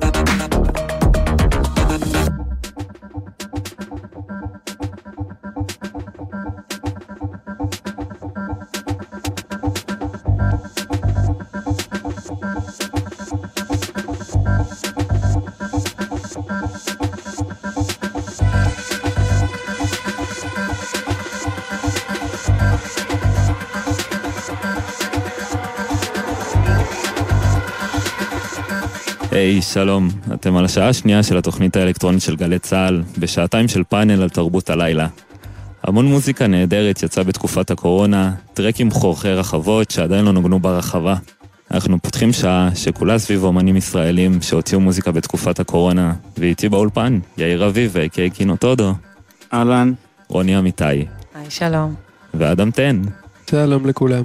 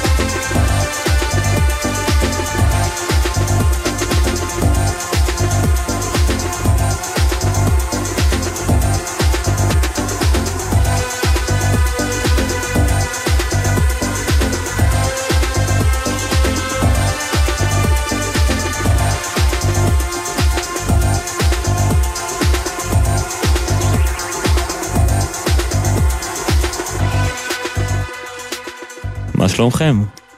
טוב, תודה. איך עוברת התקופה הזאת?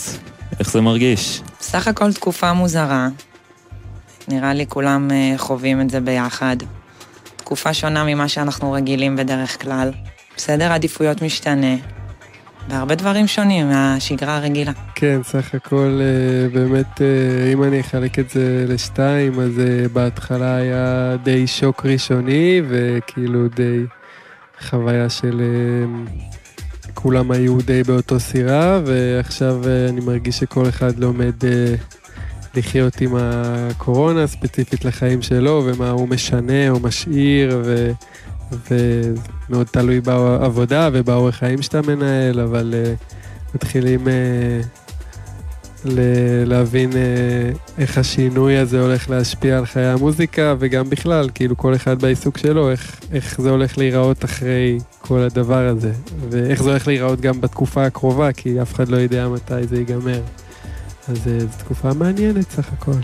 תקופה מורכבת בגדול, אבל אני מאמין שנוכל לעבור אותה ולחזור כזה, שהמצב יוכל לחזור לקדמותו ברמה כאילו של פעם, וזהו, עד אז אין כל כך מה לעשות, חוץ מלחכות ולעשות מוזיקה. אחרי שיש המון רגעים באולפן שאתם מאזינים לאיזה track או יוצרים track, ואז אתם אומרים, וואו, אם רק הייתי יכול לנגן את זה בסופש הקרוב באיזה מסיבה.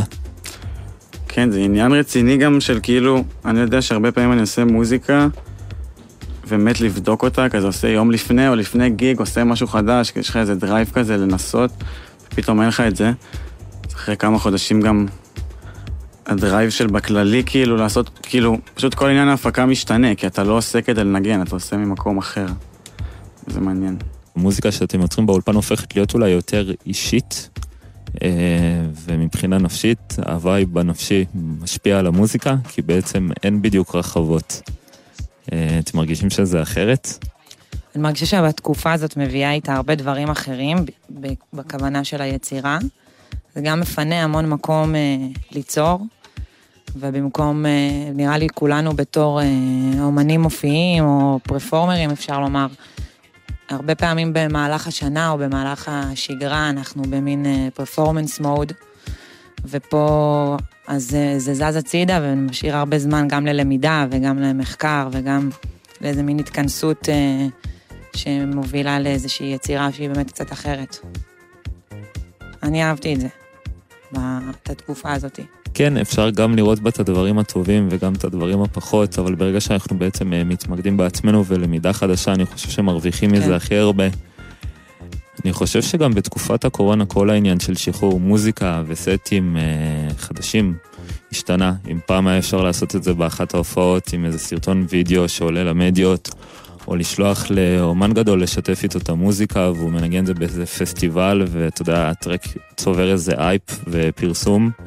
אה, הרחבות כרגע ריקות, והייתה בהתחלה תקופה של livestream, למי שלא מכיר, זה שידור לייב שהדי-ג'יי בעצם מנגן מהבית, או מכל location שהוא יבחר. אה, והקהל צופה מהבית, בעיניי זה ממש היציאה שלנו בתחילת הדרך. היינו יושבים כל החברים הקרובים, מאזינים לאומן שאנחנו הכי אוהבים, ונהנינו, זה היה קצת גם כמו הופעה פרטית באיזשהו מקום, אבל uh, עכשיו זה קצת דועך.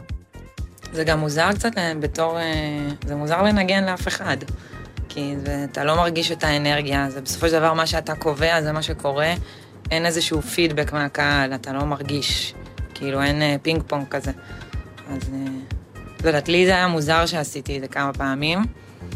אה, אני חושב שבסוף אה, זה, כן, אני מתחבר למה שרוני אמרה, livestream, כאילו, אמנם חשוב שזה ייראה טוב והכל, אבל זה אקט שיווקי של, של כל אמן בשביל להראות את המוזיקה שהוא מנגן, להראות את עצמו, לשמור עליו רלוונטי, אבל עוד לא, עוד לא הכרתי אנשים שאמרו, וואו, איזה, כאילו, פחות אה, כזה, איזה כיף היה לי, וזה, זה... יש לזה את ה... כאילו, בסוף זה בשביל אה, לתת איזה פן שיווקי ופן מוזיקלי, אבל אה, ברור שזה לא כמו מסיבה אמיתית, ומסיבה אמיתית זה יכול להיות גם רחבה של 10-20 איש, ואתה עדיין יהיה לך את הפידבק ואת האנרגיה הזה. ולייבסטרים זה אתה מול מצלמה. זה מאוד, אה, זה פשוט, אה, זה מה שאפשר לעשות, אז זה מה שעושים, אבל זה... בשנייה שיחזרו המסיבות, אני די מאמין שכל הקטע הזה יחלוף מה... כן. איך אתם חושבים שאפשר אה, לשתף מוזיקה חדשה? למשל היום, איזה שיטות אה, יש או רעיונות? אני יודע שהמון אנשים הפכו להיות מאוד מאוד יצירתיים. יש את ה track החדש של Red Axes שיצא באלבום שלהם, Break the Limit, שצולם על ידי סרטונים שאנשים שלחו להם מהבית בעצם, רוקדים בכל מיני בגדים כן, מוזרים או בתנועות מוזרות. כמה עשו את זה, האמת שאני מכירה אה, כמה אמנים. ראיתי שעשו כזה דבר. ואיך אתם עוד רואים את זה מעבר לעמוד הסאונד קלוד למשל, אה, איזה רעיונות מסוימים, אוקיי, הוצאתי סט חדש או מוזיקה חדשה, איך אני יכול לחשוף את זה לעוד אנשים? ואני חושב ש... אני אומר את זה כאילו בתור אנשים שהם בתחילת דרכם, או כמו שאתה אומר, אתה, זה פשוט משהו נרחב, אז אה, אה, חשוב להבין שזה לא משהו נקודתי, זאת אומרת, אה, זה לא שצריך אה, כאילו עקביות, צריך... אה, בין אם זה עוד סט ב... שאתה מקליט עוד סט ב SoundCloud, ו... אה, נגיד יאיר, שראיתי שאתה עושה קליפים לשירים אה, שלך, שזה דבר מדהים. אה, וגם אתה עוד, אתה, לדוגמה יוצא לך קטע חדש, אז הוא משתחרר ב premiere, ו, ופה, ובעצם זה הרבה הרבה הרבה דברים, שזה ריצה לטווח ארוך, זה לא ב... זה כזה, לא בבום כזה ש... בגלל שכל העניין של השיתופיות, יש כל כך, יש היצע כל כך גדול וזה כל כך רחב, ש... זה לא שאנשים יושבים בבית ומחכים לסינגל, יש כל כך הרבה, אז אתה צריך להיות עקבי וכל הזמן לעשות מה שאתה יכול, ובאמת, אה, כאילו לכל הכיוונים, לא הייתי כזה מכוון את הכל למשהו אחד. יאיר, אתה עושה בעצם את ה... אתה עושה את הקליפים לטרקים שלך. לא, אני לא עושה. עכשיו היה לי בקורונה, כאילו, יש את הקטע יסמין שיצא בדיסקו חלל, והכרתי, ממש בזמן שהייתי בבית בתקופה האחרונה, הכרתי איזה בחור מברזיל, שכזה מצלם, כאילו כל מיני, יש לו כל מיני קטעים, קליפים, וידאוים באינטרנט, משהו מגניב. הוא העלה איזה סרטון שלו לקורונה פילם פסטיבל כזה, שהיה בחו"ל, משהו נחמד. קיצר, הגעתי אליו, וממש תוך כדי הקורונה בבית, במיילים, אה, תכננו איזה משהו. ו- וזה יצא כאילו עם יסמין בפרימיירה מגניבה ביוטיוב, ומאוד אהבתי כזה את מה שיצא, וגם מעבר לזה שזה היה חיבור כזה של, של התקופה, וגם הצילום שם, כאילו כל מה שקורה שם זה כזה ברזיל ב, בסגר בעצם. קיצר, כן, זה כזה דוגמה. כן. נראה מעולה. תודה, איזה כיף, תודה. זה באמת גם דברים שאולי לא היו קורים בזמנים רגילים. זה נכון, זה בדיוק הנקודה. באמת לחיבור, אתה מאמץ את הראש או את הלב או לא יודעת מה בשביל למצוא באמת דרכים מאוד קצת אה, יצירתיות או לשלב את ה... כל המקום שהשידורי livestream תפסו בחיי הלילה, אה, זה גם עבר אפילו לפסטיבלים שאת רואה די-ג'יי מרחבי העולם. אה, וכל אחד מנגן בעצם מהמדינה שלו. מהארץ שלו, וזה באמת קורה אחד אחרי השני, אחרי השני, צריך לזה גם איזה תיאום מסוים. או בארץ יש לנו את ה Chamber, שזה חדר מגניב בתל אביב, שאירח DJs בכל יום חמישי לסט, אה, וכמובן גם את הקלאבים שאירחו. אז uh, היצירתיות תמיד קיימת. Uh, חשוב לתת את הרספקט הזה למועדונים ולקלאבים, uh, וגם ברגע אולי שהכל יחזור לשגרה, אז הם ידעו איך לעשות את זה בצורה הנכונה והאחראית בשביל כולם. מקווה שהם ישרדו עד אז. לגמרי. אז באמת דיברנו על איך זה לנגן למצלמה. אני, אני באמת ברמה של זה, כאילו, אני יותר לחוץ ויותר טרוד, שאני מנגן livestream, אה, כאילו, תן לי לנגן ללא יודע כמה אנשים, וזה לא מלחיץ אותי, אבל דווקא הלייב הזה, שאתה כאילו, אפילו שזה גם, שאתה יודע שזה לא משודר בהכרח גם לייב, לפעמים אתה מצלם מראש, אבל כאילו אתה, אתה בעצם צריך לתת גם הצגה מעצמך, כאילו קצת, כאילו, כי... באיזשהו, כאילו, אתה מביא את ה... גם מסתכלים עליך כל הזמן, אז... אה, אני לא יודע, אותי הלייבים האלה אף פעם, אף פעם לא התחברתי לזה באמת, אבל אתה יודע. זה גם די מביך לראות את עצמך כאילו בוחר טרקים. בסופו של דבר, זה לא שאתה עם איזשהו כלי או שאתה באיזה מופע, זה קצת אחרת. כאילו, זה dance music, היא צריכה להיות במועדון, זה... אה, זה כן נותן חוויה למי שצופה, אני כן יכולה להבין את זה, כי גם אני צפיתי בלייבים אחרים. אבל אה, בתור מי שמנגן זה היה לי קצת מוזר. כל העניין הזה של מועדון זה חלק מחוויה כוללת, אה, שבעצם כולנו חווים, ופתאום הדי.ג'י באמת הפך להיות במרכז, וזה דווקא לקח את זה גם לכיוון מעניין. אני חושב שגם הפעם האחרונה שהייתה אה, מסיבה אמיתית, אה, עוד לפני הכל זה היה חג הפורים. אה, דיברתי על זה גם בשעה הראשונה, זה היה רגע מאוד משמעותי לסצנה ושל חישוב מסלול מחדש אה, לגבי ההתמודדות עם המציאות החדשה. אה, פורים זה חג שתרבות הלילה, שתרבות הלילה פה פורחת. מגיעים לפה הרבה אומנים אלקטרונים בינלאומיים, ואם זה קהל מחו"ל, וברגע שהודיעו שכל מי שיצטרך להגיע לארץ נכנס לבידוד, הליינאפים של הפסטיבלים בפורים התמלאו באמנים ישראלים. וזה נתן איזה קסם מסוים לרחבה, ועוד חשיפה. אה, אם זה אתה עיר שהיית בסירקולוקו, אדם בלונר, ואת רוני במויכרום. הייתה איזה הרגשה אבל אולי אחרת? הרגשתם שהיה כזה איזה הרגשה שאולי כאילו עוד מעט יבוא משהו? בסירקולוקו זה הרגיש חד משמעית שזה המסיבה האחרונה. הייתה שם תחושה מאוד חזקה של כאילו כולם מתפרעים, ויודעים, כן, ויודעים שהם חוזרים הביתה, פותחים טלוויזיה וזהו, ותכלס זה מה שהיה. הייתה מסיבה מדהימה, אבל זה בדיוק מה שהיה, כן. כן, האמת שאני גם ב... טוב, בלונר לא בדיוק היה אפשר לה, לה, כאילו להרגיש מה זה, אבל היה, כן, היה אווירה באוויר של אה, באמת כזה, יאללה, בוא, בוא ניתן הכל, זהו, כאילו, ו, אה, והאמת שמהלונר אני המשכתי למגדל דוד, והיה שם מסיבה עם visual על כל הקירות, ממש כאילו מטורפת. וסיימתי שם את המסיבה ואמרתי, יופי, שתי המסיבות האלה זה כאילו ה peak, ה peak שלי, וכאילו ה peak הזה הוא זהו, זה סגירה עכשיו, כאילו הרגשתי שזה היה ממש בשבילי שתי סטים וגם רחבות שכאילו, שהם לא בשגרה בשום צורה, ואמרתי, אוקיי, זהו, זה, זה ה peak, ו, והיה נחמד, ובואו נראה מה יהיה עכשיו, וכאילו, מאז המצב השתנה. רוני, המונוכרום של פורים הוא באמת אחד האירועים הכי מיוחדים שיש בשנה. אה, המון המון אנשים מחכים אליו. אה, תמיד זה lineup ו location כן. מדהים. איך זה היה הפעם? אה, הרגיש טוב, היה מלא אנשים, היה אווירה גבוהה, היה כיף. זה היה שונה, כי באמת כל הליינאפ השתנה, האומנים לא הגיעו, לא יכלו להיכנס לארץ, אבל אני הייתי קצת נאיבית באותו זמן, אני לא הבנתי שזה מה שהולך לי, כאילו שזה הסרט שאנחנו נכנסים אליו. לא חשבתי שזה יהיה קצר.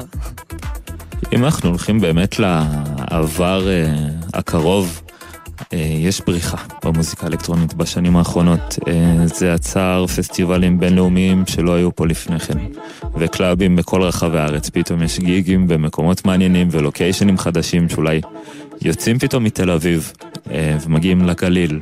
וזה אם זה לדרום, אה, ויש את הספייס ג'ם, ועוד המון מסיבות טובות. אה, איך הייתה תחילת הדרך שלכם? בחיי הלילה בעצם. אה, אני ספציפית לפני בערך שלוש שנים, בערך שלוש וחצי או ארבע שנים, אז אני הייתי רק מתקלט, ובאמת כל התחום הזה של הטכנו והאוס זה עוד לא... נכנס פה למיינסטרים כמו שזה היה עכשיו. זה היה לפני שלוש וחצי שנה. טוב, אני לא יודע, אני לא יודע אם להחשיב את השנה הזאת של הקורונה, אז נגיד כן, זה היה יותר לכיוון הארבע וחצי, כן. אולי חמש שנים. אמ, כן, נכון, גיל 26, כן, 25, 26. אה, ואת האמת שבזמנו אני גם לא הייתי מפיק מוזיקה, והתחיל להיכנס כל עניין הטכנו והאוס אה, באמת לפריפריה פתאום, ופתאום היה גל עבודה מטורף, וגם עוד לא, זאת אומרת, הדי-ג'אים וכל העולם הזה עוד לא עשה את ההתאמה. אז אמ, אני לא הייתי מפיק מוזיקה בזמנו, אני רק הייתי מתקלט, והביקוש כאילו היה, לדעתי הוא היה הוא יותר גבוה ממה שיש לי עכשיו, שזה אמ, אחרי כבר שהתחלתי לשחרר מוזיקה והכל, ו, אה, וגם, אתה יודע, והתפתחתי, וזה היה פשוט סצנה אחרת. ואז היה איזה shift כזה של כל הדי-ג'אים בעצם, של המיינסטרים, שהרבה די-ג'אים שהם יותר גם של טרנדים, וגם צמח פה עוד דור שגדל על זה, ופשוט בשנה, שנתיים האחרונות זה נהיה כאילו פסטיבל, יש פה אה, מלא תתי סצנות, אה, מלא כל כיוון וז'אנר שונה, יש את הכיוון של הבלוק שהוא לוקח את זה כיוון ה minimal, ו... אה, ואת הסצנה של הטכנו, והכל מאוד מאוד התפתח, וגם הסצנה של המיינסטרים, היום די.ג'יי של מיינסטרים, הוא מנגן טכנו והאוס. אז uh, הרגיש, uh, קצת לפני הקורונה, הרגיש שהשוק uh, רווי בטירוף בשנתיים האחרונות. וגם אז אני יכול להגיד שהיה התפתחות ממש גדולה בתחום היצירה, פתאום כולם יוצרים, כולם יושבים בבית עושים מוזיקה, ו- וכולם כבר לא איזה, אם לפני ארבע שנים נגיד, לא יודע, סולומון היה מנגן טרק של ישראלי, זה היה כאילו מטורף, אבל היום כאילו די-ג'אים גדולים מנגנים הרבה מוזיקה של אמנים ישראלים, ומאוד...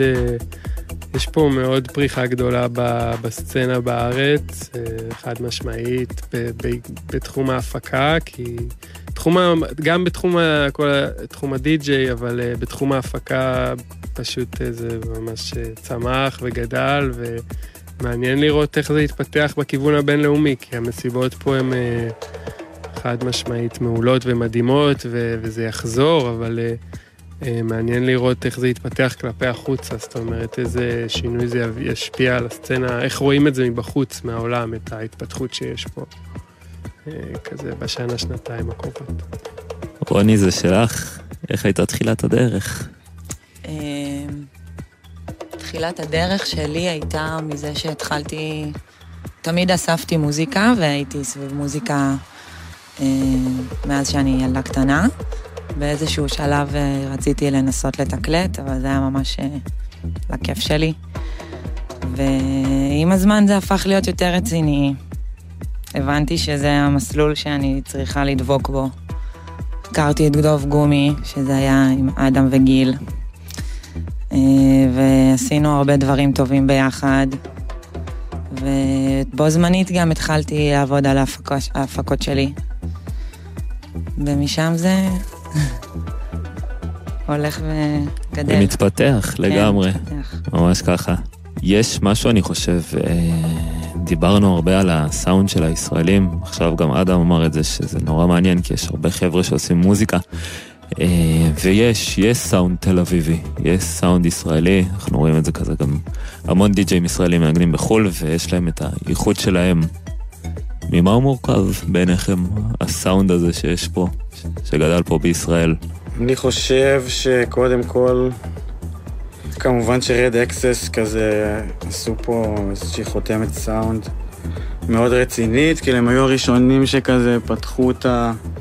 את השערים. כן, את השערים הכי גדולים שאף לא, היה גם עוד. אבל בסצנות אחרות, יותר של ה progressive. וזה- כן, אבל אם, מדברים על כזה indie dance כזה, מה שאנחנו כאילו באזורים האלה, זה, זה לפחות לדעתי, הם כזה פתחו פה איזה עניין, וזה מאוד הצליח, וכשמשהו מצליח אז אה, הרבה אנשים עושים אותו, ו... וכן, יש פה עכשיו, כאילו, זה כבר לא, זה כבר לא באמת, זה לא שכל דבר שיוצא בתל אביב נשמע Red Axes, אבל יש פה איזשהו כבר סאונד של תל אביב, כמו שאתה אומר. אני נגיד מרגישה שונה במוזיקה שלי, ב... אבל אולי גם עוד לא שמעתם אותה. אז-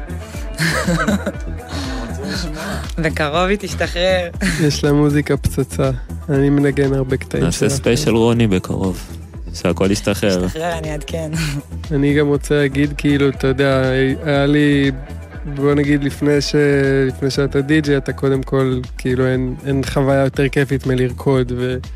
אה, וכשאתה הולך לפסטיבלים בעולם, ואתה... אני כאילו, זה, תח... זה תחביב, זה לא תחביב, זה, זה הדבר הכי כיף בסוף, אז, אז אתה... אז אתה שומע מוזיקה ואתה כאילו, אתה מבין שכאילו זה פשוט, אה, כל מדינה יש לה מנטליות אחרת וזה משפיע ישירות על המוזיקה ו... והאוס לדוגמה בבסיס שלו, כאילו האוס אה, של אה, נגיד שיקגו ו... וניו יורק והאוס שהוא כאילו ממש האוס. אה, זה לא המנטליות פה, ואתה יכול ללכת לפסטיבל ולשמוע את זה כאילו יום שלם, ופתאום איזה טרק אחד של Red Axes כזה בין, בין כל ה...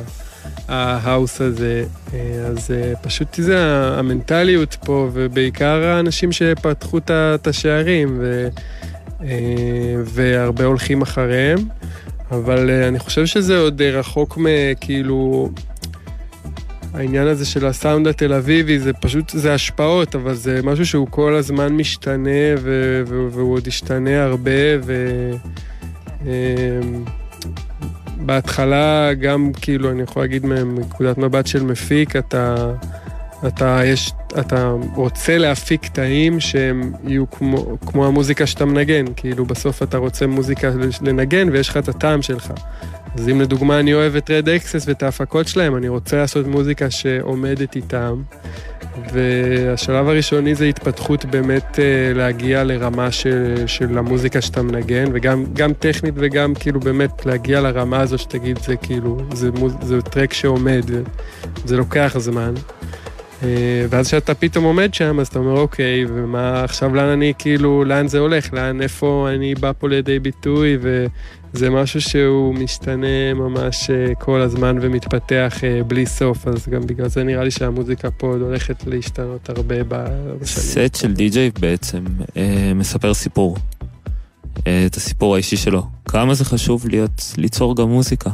פשוט, אה, זה, לדעתי זה שתי עולמות אה, נפרדים, מקבילים, אבל אה, כאילו הם לא... זה חשוב אם אתה רוצה אולי לפרוץ, או זה יותר קל להיכנס לתודעה ברגע שיש מוזיקה שלך בחוץ, או שהפשן של היצירה בוער בך.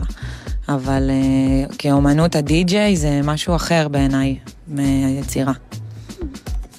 פשוט מאוד, יש מעט מאוד דוגמאות של אה, אנשים שהם רק די-ג'אים ומצליחים לעשות מזה קריירה יציבה ו... אה, לעומת זאת אה, סיפורים... אפ- כן, יש פחות פשוט, אה, כאילו, בסוף אבל זה עניין שאתה צריך לאהוב את זה, אתה לא יכול לבוא למקום של אני אפיק מוזיקה בשביל אה, זה. אתה צריך גם ליהנות, כאילו, הפקה זה כיף, אתה צריך לשבת ב... ב שאתה מפיק ו, ולעוף על מה שאתה עושה וליהנות מזה, כאילו, לא לנסות אה, לעשות את זה בשביל. אה, ו, אבל היום גם, אה, לא נעים לדבר על זה, אבל זה גם הרבה עניין של, אה, אתה יודע, שיווק היום, ו, ו, ולהיות טאלנט, אה, כאילו, לאו דווקא אתה... אם אתה דמות כאילו משפיעה ומובילה, זה, זה גם יכול מאוד אה, לעזור לך. זאת אומרת, יש, יש הרבה דרכים אה, לגרום לעצמך להיות אה, רלוונטי. אתה יכול להיות אה, אה, מפיק מדהים, אתה יכול להיות דמות אה, יותר מוכרת. אה, כן, ואתה לא חייב להיות מפיק מדהים בשביל להיות די-ג'יי מדהים.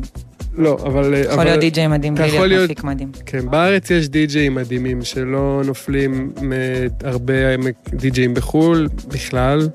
אני חושב שיש פה מלא מלא מלא די-ג'אים מדהימים בסצנה המקומית, אה, וזה שאם אין להם קריירה בינלאומית, זה לא כאילו, זה לא אומר שום דבר על כאילו... על, לאיזה, על היכולת שלהם ועל איזה רמה, עד כמה הם מצליחים. זאת אומרת, אתה יכול להיות די-ג'יי מדהים, אבל להישאר ב, בכוך הזה שלך, של ה... בסצנה המקומית. דרך אגב, חשוב להגיד שבין לבין, הסט שמלווה אותנו ברקע, הוא כולו טרקים של אמנים ישראלים שיצאו בתקופת הקורונה. יהיה, הכל יצא בקורונה? כן, ממש ככה. היה לי שעה, ואפילו הורדתי כמה בדרך, אז יש אפילו יותר. אה, ולמי שמצטרף עכשיו, אה, אדם טן, רוני אמיתי ויאיר אביב פה. אני חושב שכולם מעלים אה, תהיות לגבי ההתאמות שאולי אה, תרבות על העץ יצטרך לעשות לשגרה שתגיע בהמשך. אה, ויש משהו מאוד מעצים במקום מלא אנשים, ההרגשה הזאת שיש באוויר, והטרק הנכון שמתנגן, ואתה יודע, זה עושה את הכל וואו. האנרגיה. בדיוק, זה חוויה שלמה. ושהדברים יהיה, יחזרו מעט לשגרה, אולי יהיה איזה חשש מסוים, או שהקלאבים והפסטיבלים יתאימו את עצמם לרחבה שבנויה בצורה אחרת, או סביב מגבלות מסוימות. זה עולה לפעמים, המחשבה הזאת בראש? אולי זה יתחיל באמת בתור אופן ארים יותר, בשביל שנוכל אה, לא לקיים אה, התקהלויות במקומות צפופים, אז יכול להיות ש... שנתחיל את התקופה הזאת עם מסיבות בחוץ. אבל באמת שאני לא יודעת.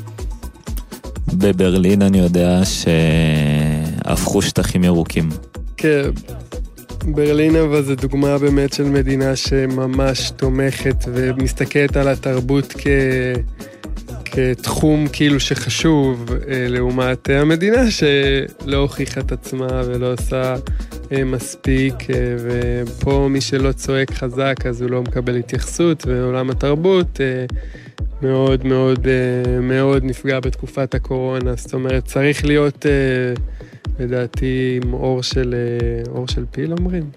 אז אור של פיל בשביל לה- להמשיך להתעסק בתחום הזה ככה, כמו בסיטואציה שהוא, ב, בלב שלם, כי זה גם, אה, זה, זה נהיה לא פשוט, אה, ולא נראה שהמדינה עוזרת, וגם לא נראה שהיא מתכוונת לעזור עם הסיטואציה שיש כרגע. וגם הם מפרידים, בדיוק, תרבות בין תרבות לתרבות הלילה. עדיין לא נכנסנו לתודעה שאנחנו חלק מהתרבות, למרות שתל אביב אה, היא so called עיר ללא הפסקה, וכל זה לזכות המועדונים וחיי הלילה.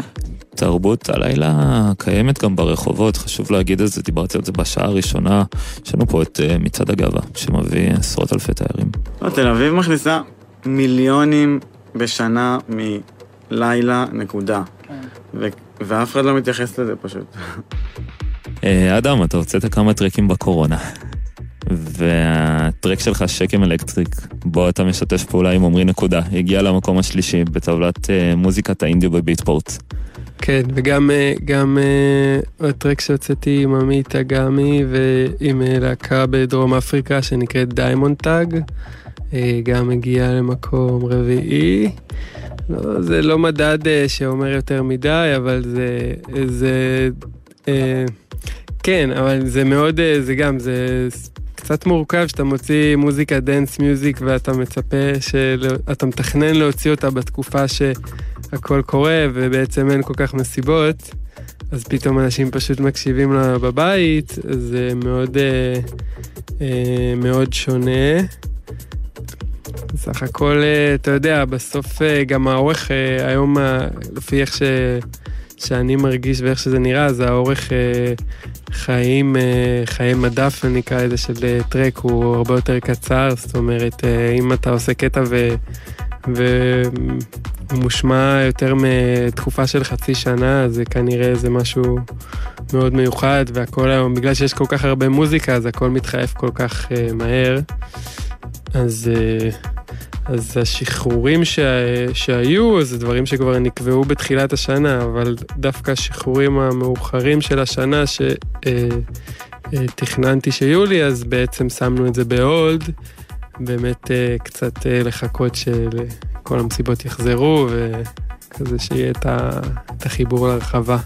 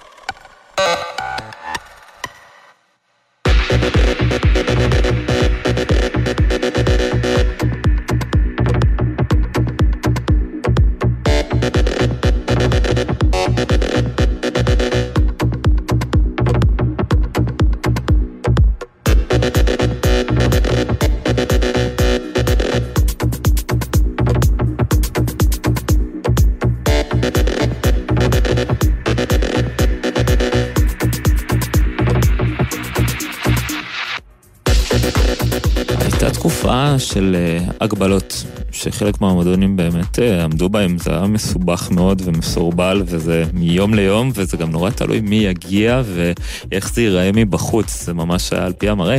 אה, וזה היה 50 איש שהיה מותר, כולל הדי-ג'יי והעובדים, אה, במועדונים של אה, 300 או 500 איש ויותר. יש לנו הרבה כאלה בארץ, חשוב להגיד, שמתמלאים כל יום בשבוע אה, בתקופה רגילה. אה, אז אני חושב שאז, שפתחו ל-50 איש, הרגשת השליחות שיש לאנשי התרבות באופן כללי, אה, התבטאה בצורה הכי טובה. כי אפילו שיש פה איזה כזה, לא יודעים איך זה ירגיש ואם זה מספיק, אבל זה בכל זאת, פתחו ולקחו איזה סיכון מסוים. אה, איך זה מרגיש על, איך זה מרגיש על העמדה? שאתם מנגנים כזה לסופרים אנשים. אם זה פתאום משהו פרטי, או אם זה איזה, לא יודע, שהיה לרגע מסיבות כזה קטנות, כמו שאמרת, אז כל הזמן הרגיש שכאילו זה לא... זה כאילו לא שם. כולם כל כך חרדים מכל כך הרבה דברים, ואין להם כסף, והם לא יודעים מה יהיה איתם, וכזה הכל נהיה כבד, שאתה מרגיש שהקהל כאילו לא איתך. גם מי שנמצא שם זה כאילו לא אותה אנרגיה של, של לפני, זה מה שאני הרגשתי.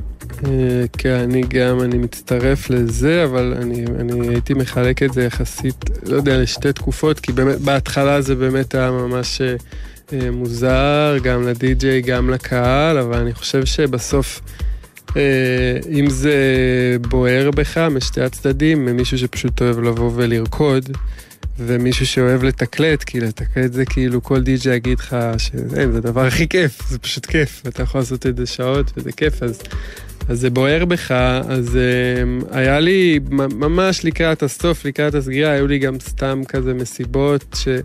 שהיה כאילו מאוד, מאוד כיף שאתה אומר, איזה מזל, כאילו, כאילו, אתה יודע, אתה מתחיל לפקפק, לפקפק במה שאתה עושה, ו, ולא שום דבר לא קורה וזה, ואז פתאום יש לך מספיק איזה מסיבה אחת ממש טובה כזאת, אפילו אם זה, אתה יודע, ערב בדרמה, ואתה אומר, איזה, כאילו, איזה מזל שזה מה שאני עושה, ואיזה כיף זה, כאילו, זה בגלל זה אני עשיתי את זה, כי פתאום אתה נזכר, כי זה פשוט... שם השליחות, ממש שם. כן, שזה קורה, אז זה פשוט כאילו, זה, זה כיף, אבל, אבל, וגם פה באמת זה משהו שלא נראה לי שיהיה אפשר לכבות, כאילו, כן, אמנם... המועדונים פה במצב מזעזע, אני לא זוכר את העיר בסיטואציה כזאת שכמעט ואין מועדונים והכל uh, השתנה ו... והכל נהיה קצת יותר מסובך, אבל uh, בסוף שיש מסיבה אחת, כאילו, יש איזו מסיבה ממש טובה, גם אפילו בתור כאילו קהל, אני מתגעגע ממש, אני אומר, איך בא לי שלי, זו מסיבה טובה. אני לא זוכר מתי חוויתי את זה פעם אחרונה, כי... אז זה משהו שאי אפשר לבטל פה, ואם אנשים, היה לו פה מסיבות והם נהנו והם עפים על לרקוד, זה לא שהם פתאום, טוב, זהו, כאילו, המשכתי הלאה. כי אין לזה תחליף. האמת שאני יצא לי להיות בתקופה הזאת, לנגן בכמה מסיבות עד שהיה אפשר. אה, שדווקא הייתה אווירה של אה, מי שפה זכה. כאילו, איזה כיף שאנחנו פה ושאנחנו יכולים לעשות את זה גם אם זה קצת אנשים. אה, אבל עכשיו דווקא נראה לי אנחנו בתקופה קצת אחרת. אין אווירה של מסיבות. אה, פתאום יש איזה שיפט כזה שנראה לי כולם מרגישים, גם בעיר וגם במדינה בכלל, שכאילו האנרגיות מתועלות למשהו קצת אחר. כן, להתעוררות אחרת, וכאילו אולי זה באמת זמן המתאים שכולנו יכולים לגייס את האנרגיות שלנו ולהפסיק לחשוב רק על עצמנו. כן, נגיד לדוגמה היית אומר לי עכשיו בסופש, בוא תנגן מסיבה פרטית, 50 איש וזה, אז, זה מרגיש קצת לא נכון, קצת, אה, קצת תלוש ולא מחובר בתקופה הזאת ספציפית. כאילו, יש איזה, איזה מחסום סביב מסיבות שזה קצת מרגיש כזה לא, לא מתאים, כאילו. ובהתחלה זה... כן. אני אהפוך את השאלה הבאה ממה שרציתי לשאול. כמה פעמים שאתם שולחים טרק שעשיתם לחבר והוא אומר לכם וואו טירוף איזה מדהים איזה כיף ואז מגיעים לקלאב וזה כזה זה קורה אבל לא מספיק. Uh, וזו השאלה באמת כמה זה שונה לקבל פידבק מחברים שעכשיו אתה יכול לשלוח להם את הטרק מאשר לנגן את זה באמת במסיבה מול קהל אמיתי ואתה רואה איך הוא מגיב ואתה אומר אוקיי אז את זה אני צריך לתקן ואת זה אני צריך לעשות אחרת. כן נראה לי שצריך כרגע לשים פרויקטים ב... הולד ולבוא אחרי הקורונה לעשות בדיקה לקטעים. כי בתכלס אין תחליף, כאילו, לתגובה של קהל, אין, אה, אין תחליף. אתה יכול לקבל הרבה עצות, אבל... וגם לתגובה של עצמך שומע את הטרק מתנגן, אתה כאילו פתאום, הכל, כל האסימונים יורדים לך, אה, אה, פה זה, פה שם, פה ככה. וגם כאילו בעניין של לשלוח לאחרים, אז כל אחד יש לו את הדעה שלו, ואת הטעם שלו, אז כאילו... כל אחד, כל אחד שאתה שולח יכול לתת לך דעה אחרת לגמרי. ואז בסוף, אם אתה שומע את זה ברחבה וזה עובד, אז זה מה שחשוב. לגמרי. יאיר, אתה שחררת לאחרונה איפי בשם 2x2 בלייבל, גם בדיסקו חלל. אה, את האיפי אתה חולק עם מרקו איסט. בעצם מעבר לטרק מקורי שיש לכל אחד מכם באיפי, אה, יש רימיקס שהוא עשה לטרק שלך ואדיט שאתה עשית לטרק שלו.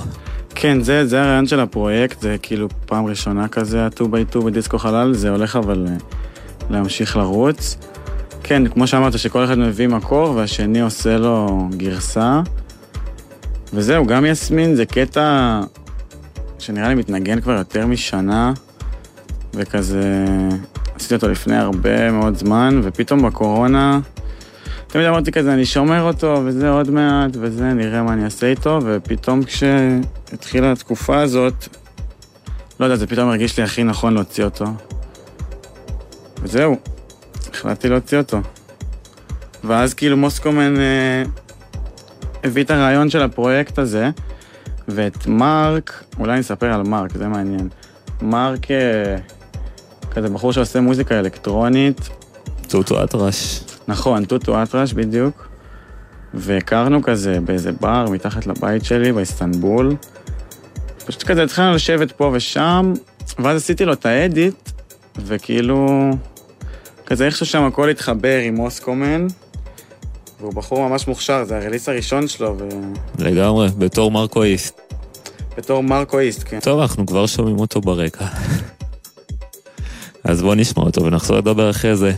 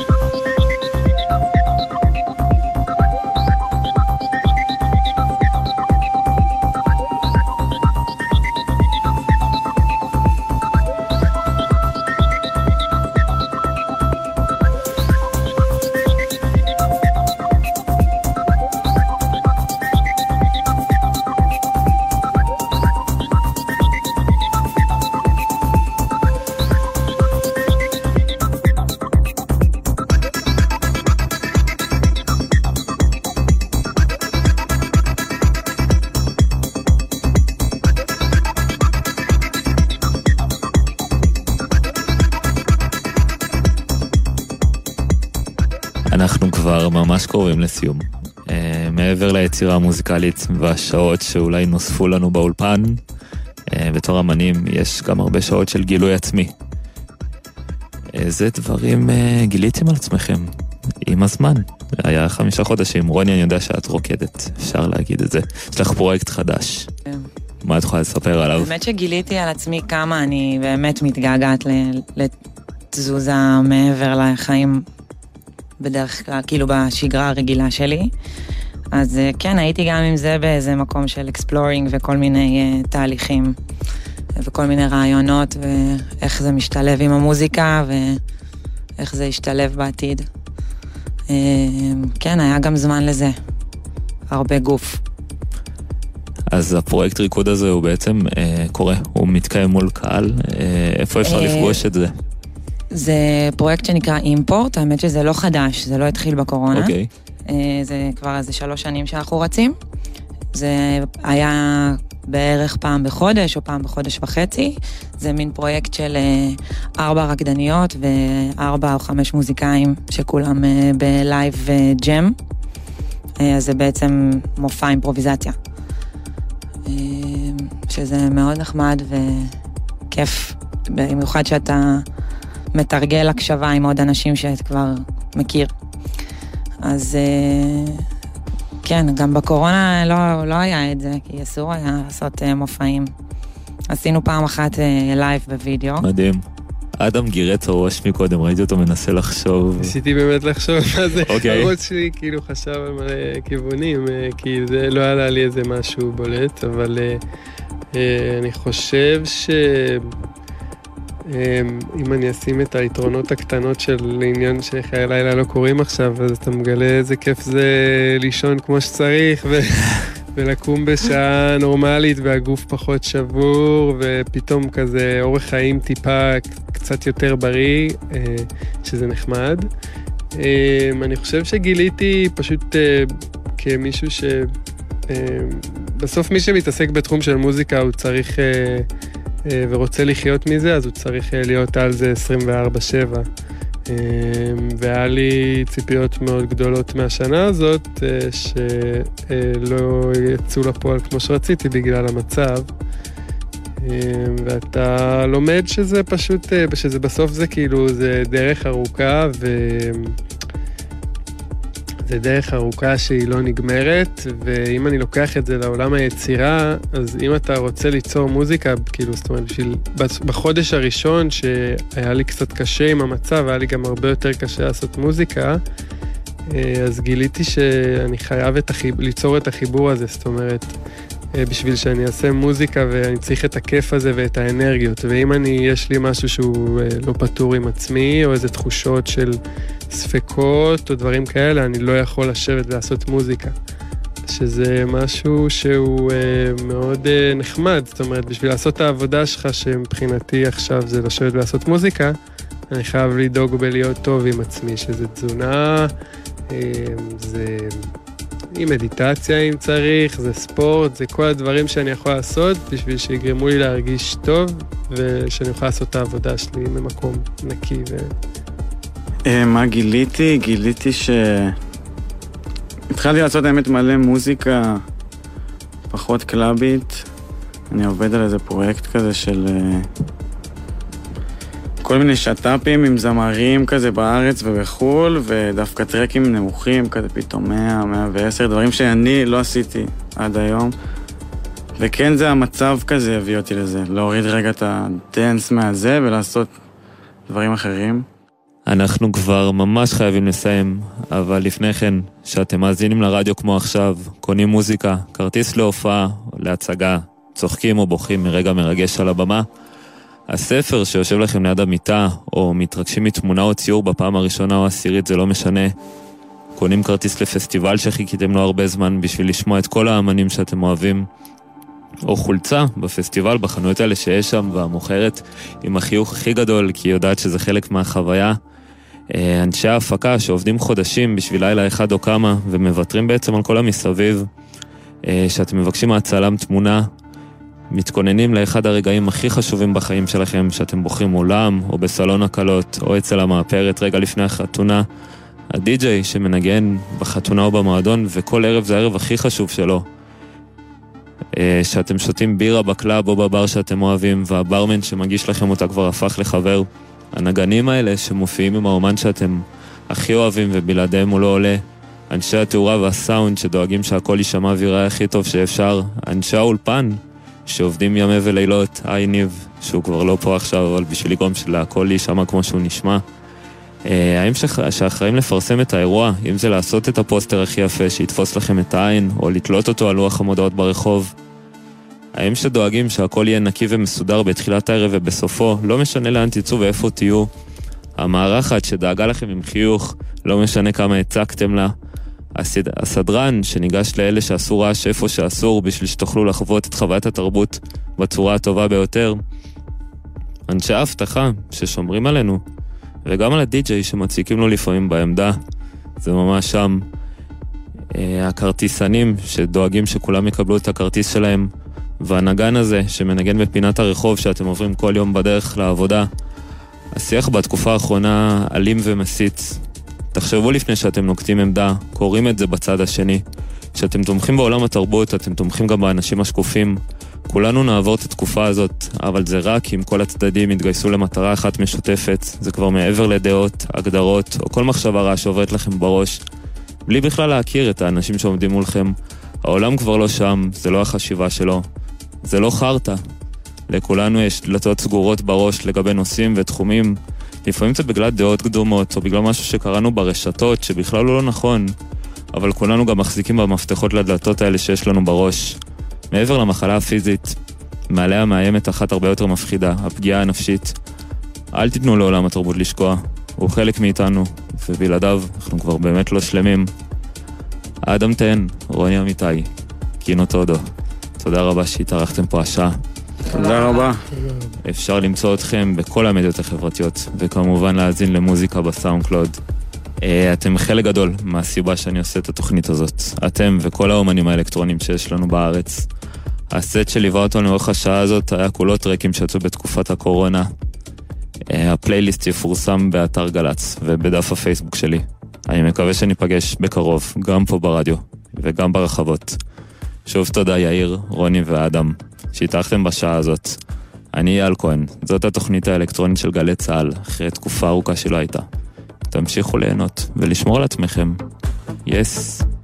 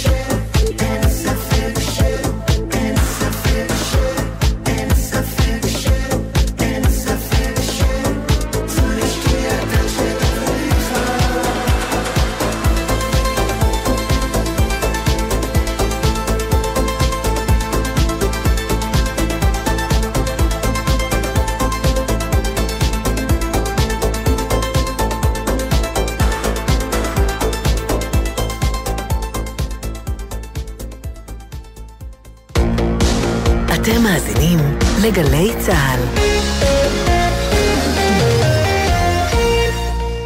שלום, כאן דני אבדיה, שחקן מכבי תל אביב ונבחרת ישראל בכדורסל. אחרי הזכייה באליפות אירופה, יצאנו לחגוג. אבל עוד לפני הבירה הראשונה, סגרנו על נהג תורן. נהגים עד גיל 24 מעורבים ביותר תאונות דרכים קטלניות משאר הנהגים. אם אתם יוצאים לבלות, זכרו שאלכוהול משפיע על הנהיגה כבר מהטיפה הראשונה, ותדאגו למנות נהג תורן עוד בתחילת הערב. על ההגה, אל תהיו ילדים. נלחמים על החיים עם הרלב"ד. מיד אחרי החדשות, גל"צ וגלגלצ. מוזיקה